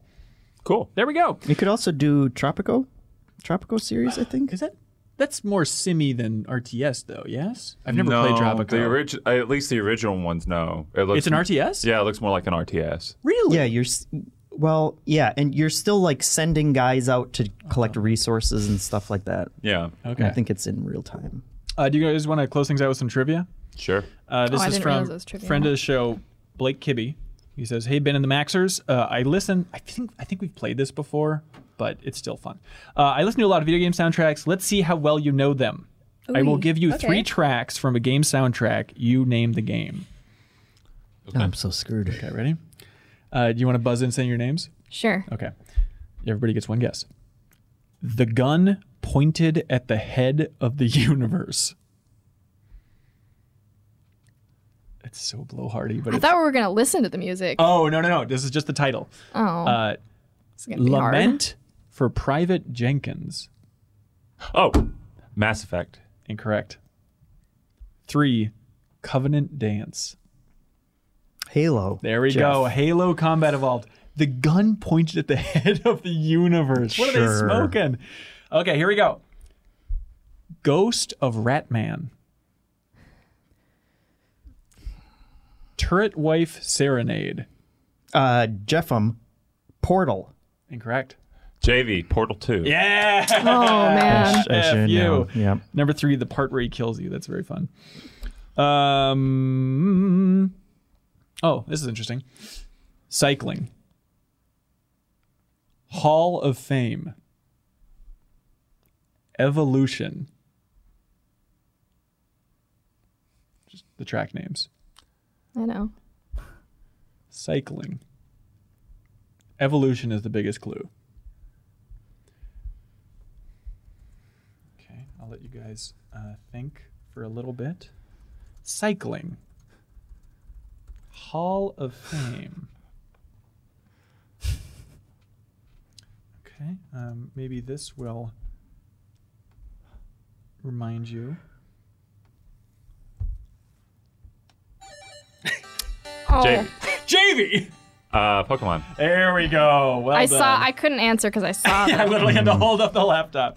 That's good. That's a good thinker. Uh, okay. Um, let's see. Oh, okay. All right. Number one, the Honeybee Inn. This is not the right table for this. Number two, infiltrating Shinra. JV. JV. Final Fantasy 7. Good job. Okay, here we go. Last one. The Beast. Shrine Blessing. The last king of Hyrule. Oh. Breath of the Wild. Breath of the Wild. JV, I like you replaced your name Yeah, with just kind you of just clawing your were. hand at the table. well, I won. So. Very tricky. Thanks for writing in, Blade. Thanks for everybody that uh, submitted questions ahead of time for this episode of the Max Show podcast. Um, how you feeling, Elise? Good. I know you haven't really had like a microphone uh, ready to go at all times in the last several months. Is there anything you want to communicate uh, to the world? Let the folks know. Uh, you can keep following my work at the Washington Post. there we go. Um, okay, we have this segment on this show that we like to call "Get a Load of This." Okay, JV, do you have something Yeah, that we I- should get a load of?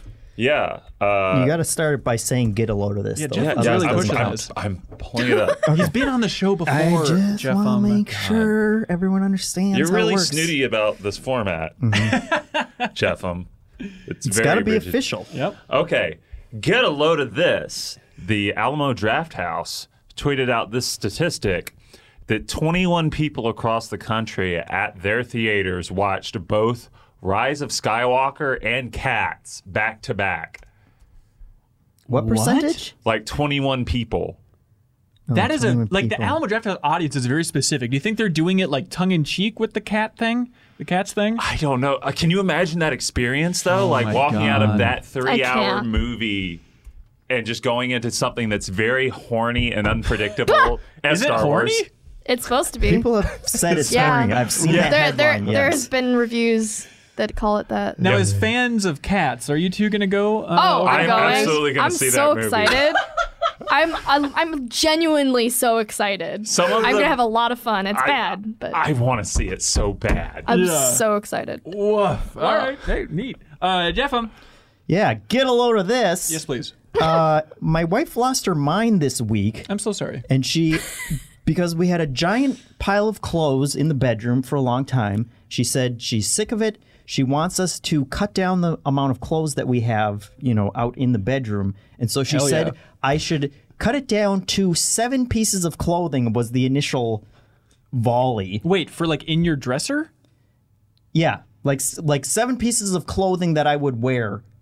What? In be- yes, it's it was insane, and that was counting pants, and I was like, "There's n- there's That no is- way that's ever going to happen." wow. We you know negotiated back and forth, got it to 15 t-shirts because you know most of it's t-shirts. We're not counting socks and underwear here Uh-huh. or whatever. But so I had to go through my shirts. Didn't still didn't get down to 15. But basically, long story short, I cut the amount of t-shirts that I had out in about half. I- Yeah. I, didn't do the full Andy McNamara give away all my t-shirts. Yeah. But it kind of it went through the process of going through all my shirts saying, "Okay, these I never wear. That's easy enough to get rid of Mhm. s- obscure, you know, video game t-shirts I would never wear anyway." Then it went to the shirts that I do wear, but I'm never really happy to. You Yep. know, it's kind of Yep. laundry day kind of stuff. Yeah. So it was actually nice getting rid of those. Then it got down to the level of okay, I wear these shirts, I like them, but do I like them enough to keep them around? Mhm. And we kind of went through the entire, you know, Marie Kondo, what sparks Yeah. enjoyment and stuff. And by the end, I was actually very happy. I, w- I was happy that we went through it, and I, I did feel much better about getting rid of stuff. And I will point out, yes. JV, this one made the cut. Yeah. I'm still wearing this one. Heck I The, got uh, that like Christmas, like three years ago or two years ago. Yeah, or it's like a Jurassic Park Horizon Zero Dawn something. Yeah, mashup. Red Bubble. JV, this is this was a fascinating little moment in your time at Game Informer because yeah, one Christmas you just bought everybody presents. Yeah, and it's yeah like, he did got you have, every like, a- single person a gift. Yeah, did you have like a gift certificate? No, you just spent a ton of money buying It wasn't everybody. actually that much money. Oh, really? It was like one hundred and twenty dollars. Like for everybody in the Yeah. office, it's not bad. I was very impressed. Um, Yeah, That was very sweet. Tell me where this lands on the jerk scale. I think it's high up there, but it should be fine. You gave me a wonderful vinegar solid mug. That you put in the auction thing. Did I you saw notice that. I was like, Because we had "Oh." Metal Gear Solid, we had Metal Gear Solid themed auction I'm not, for I'm extra not upset life. about it because like Okay. we're not drinking out of it or whatever, Yeah. and like we can get that as like something that gets people to give money to charity. Then why not, right? I was amused. I was not Mm. upset. I would be slightly annoyed if I was Gave you. it away. I did not give your shirt away, JV, and I love it, and I wear it all the time still. I mean, you're because already value it. higher on my list than Uh, Yeah, them. yeah, so yeah. you're Oh, good. absolutely. Uh, but anyway, long. the main point is, you know, it's the end of the year, new Yeah. year starting. Go ahead and challenge yourself to try and minimize those kind of things Yeah, because we had to do you'll that appreciate before it. we moved in together. Audrey and I like got rid of a bunch of clothing for both of us, and it, it does feel nice to not like have all that extra stuff lying around. It becomes a weird burden of, Oh, it of does. just like Just It's like, oh, I might wear this one day, so Yeah. I should You keep it never around. will. Years go by. Mhm. Yes. I'm, I'm so bad with that stuff. I'm a total. You were terrible with that Hoarder, stuff. And you just yeah. moved, but you kept all your stuff? I I didn't even I, I I got rid of a lot, but not enough. Yeah. uh, great. Thank you for your There you go. contribution to Get a Load of Laundry. We appreciate it. Get a load of As laundry. Elise. always. Okay, so get a load of this. There. Um, There is this really funny tweet that uh, it's also about the Cats movie. Um, sorry, We're very excited about it. but I am so excited about it. It's basically uh, it compiles all these different quotes um, from different outlets. Oh, uh, Oh, no. talking about the Cats movie and their reviews. so the Boston Globe was, "My eyes are bu- burning. Oh God, my eyes." and then there's uh, the LA Times that says, "Cats is both a horror and an endurance test." and then boy. my favorite from the beat is. Cats is the worst thing to happen to cats since dogs. Anyway, th- there's the Boston Globe would good make stuff. me want to see that movie. It's so funny. Do you feel like film writers with their headlines and like reviewers? I feel like they're hammier than even game writers, aren't they? Like some oh, of they're those. so witty. I mean, they're yeah. good stuff.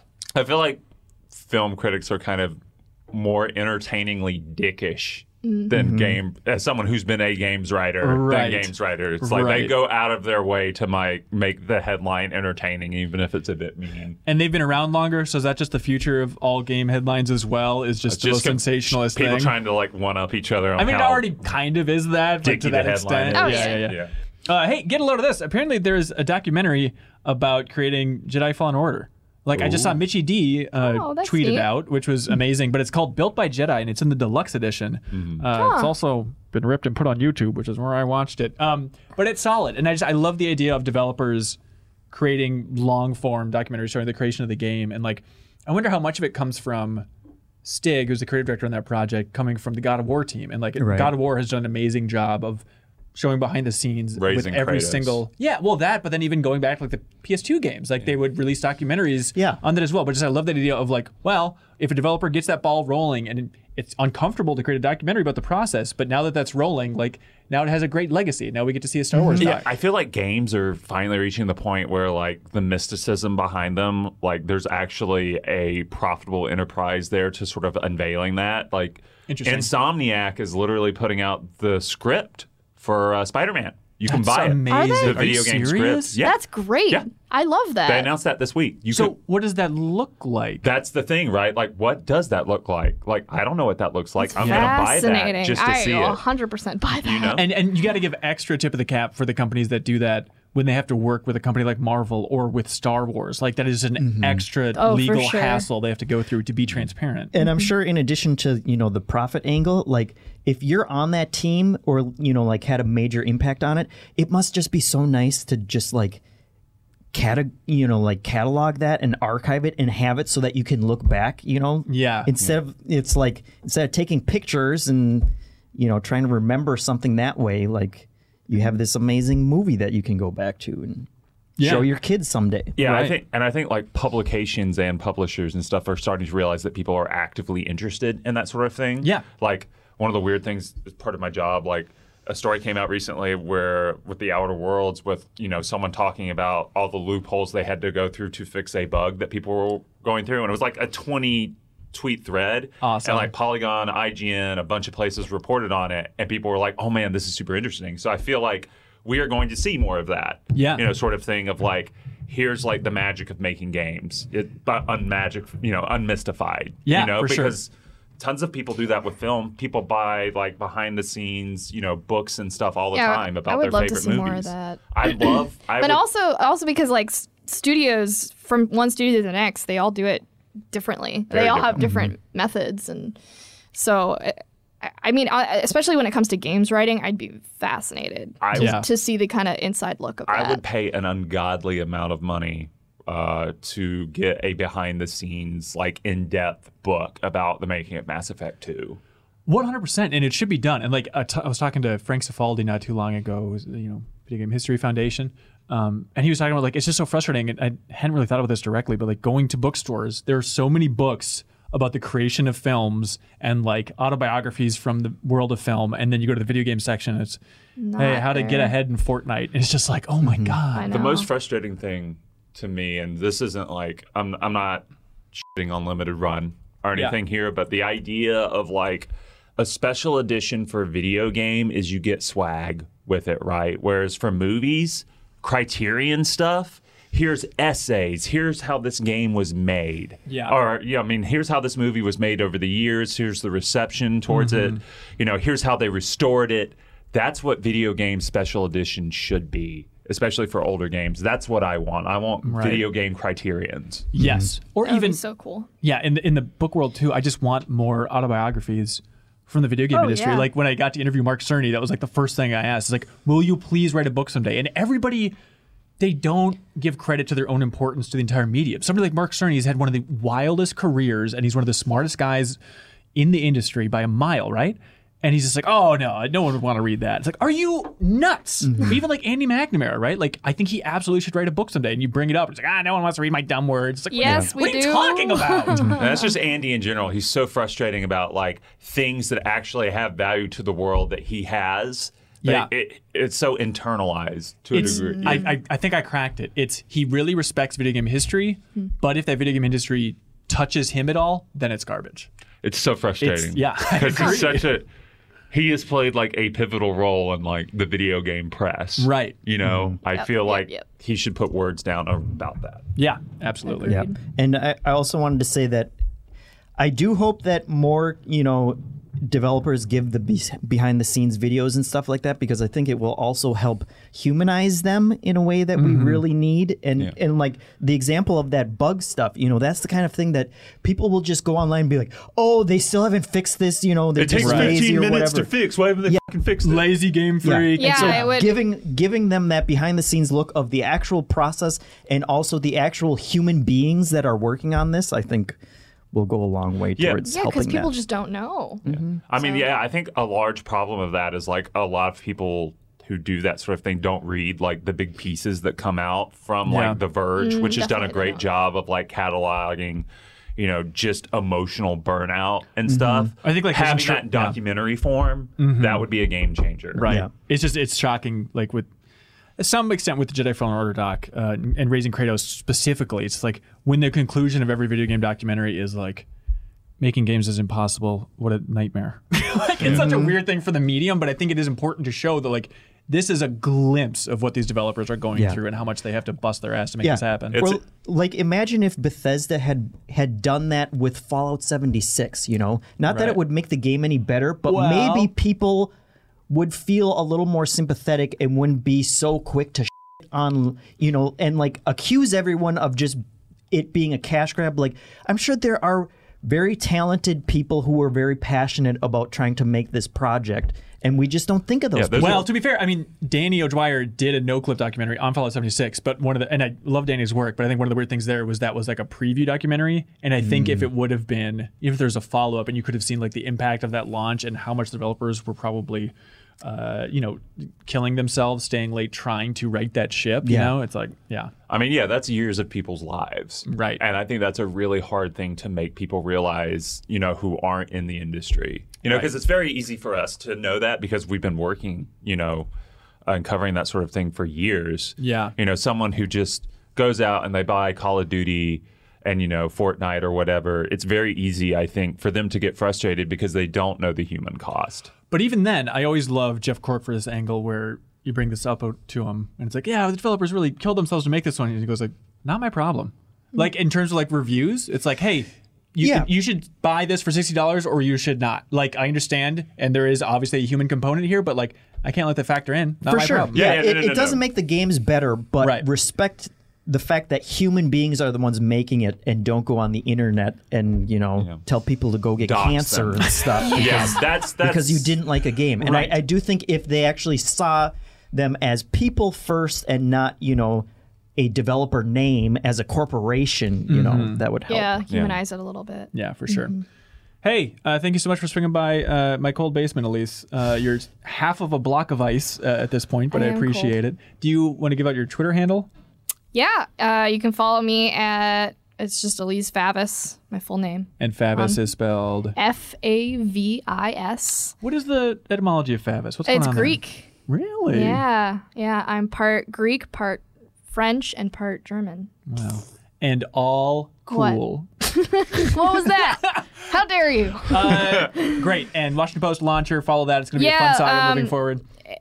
launcher.gg is actually uh, it's it, it's interesting because we wanted .com uh, but we they would have had to pay like something crazy like $300,000 or something Yeah. like Come they on, did not want to Bezos. give that up.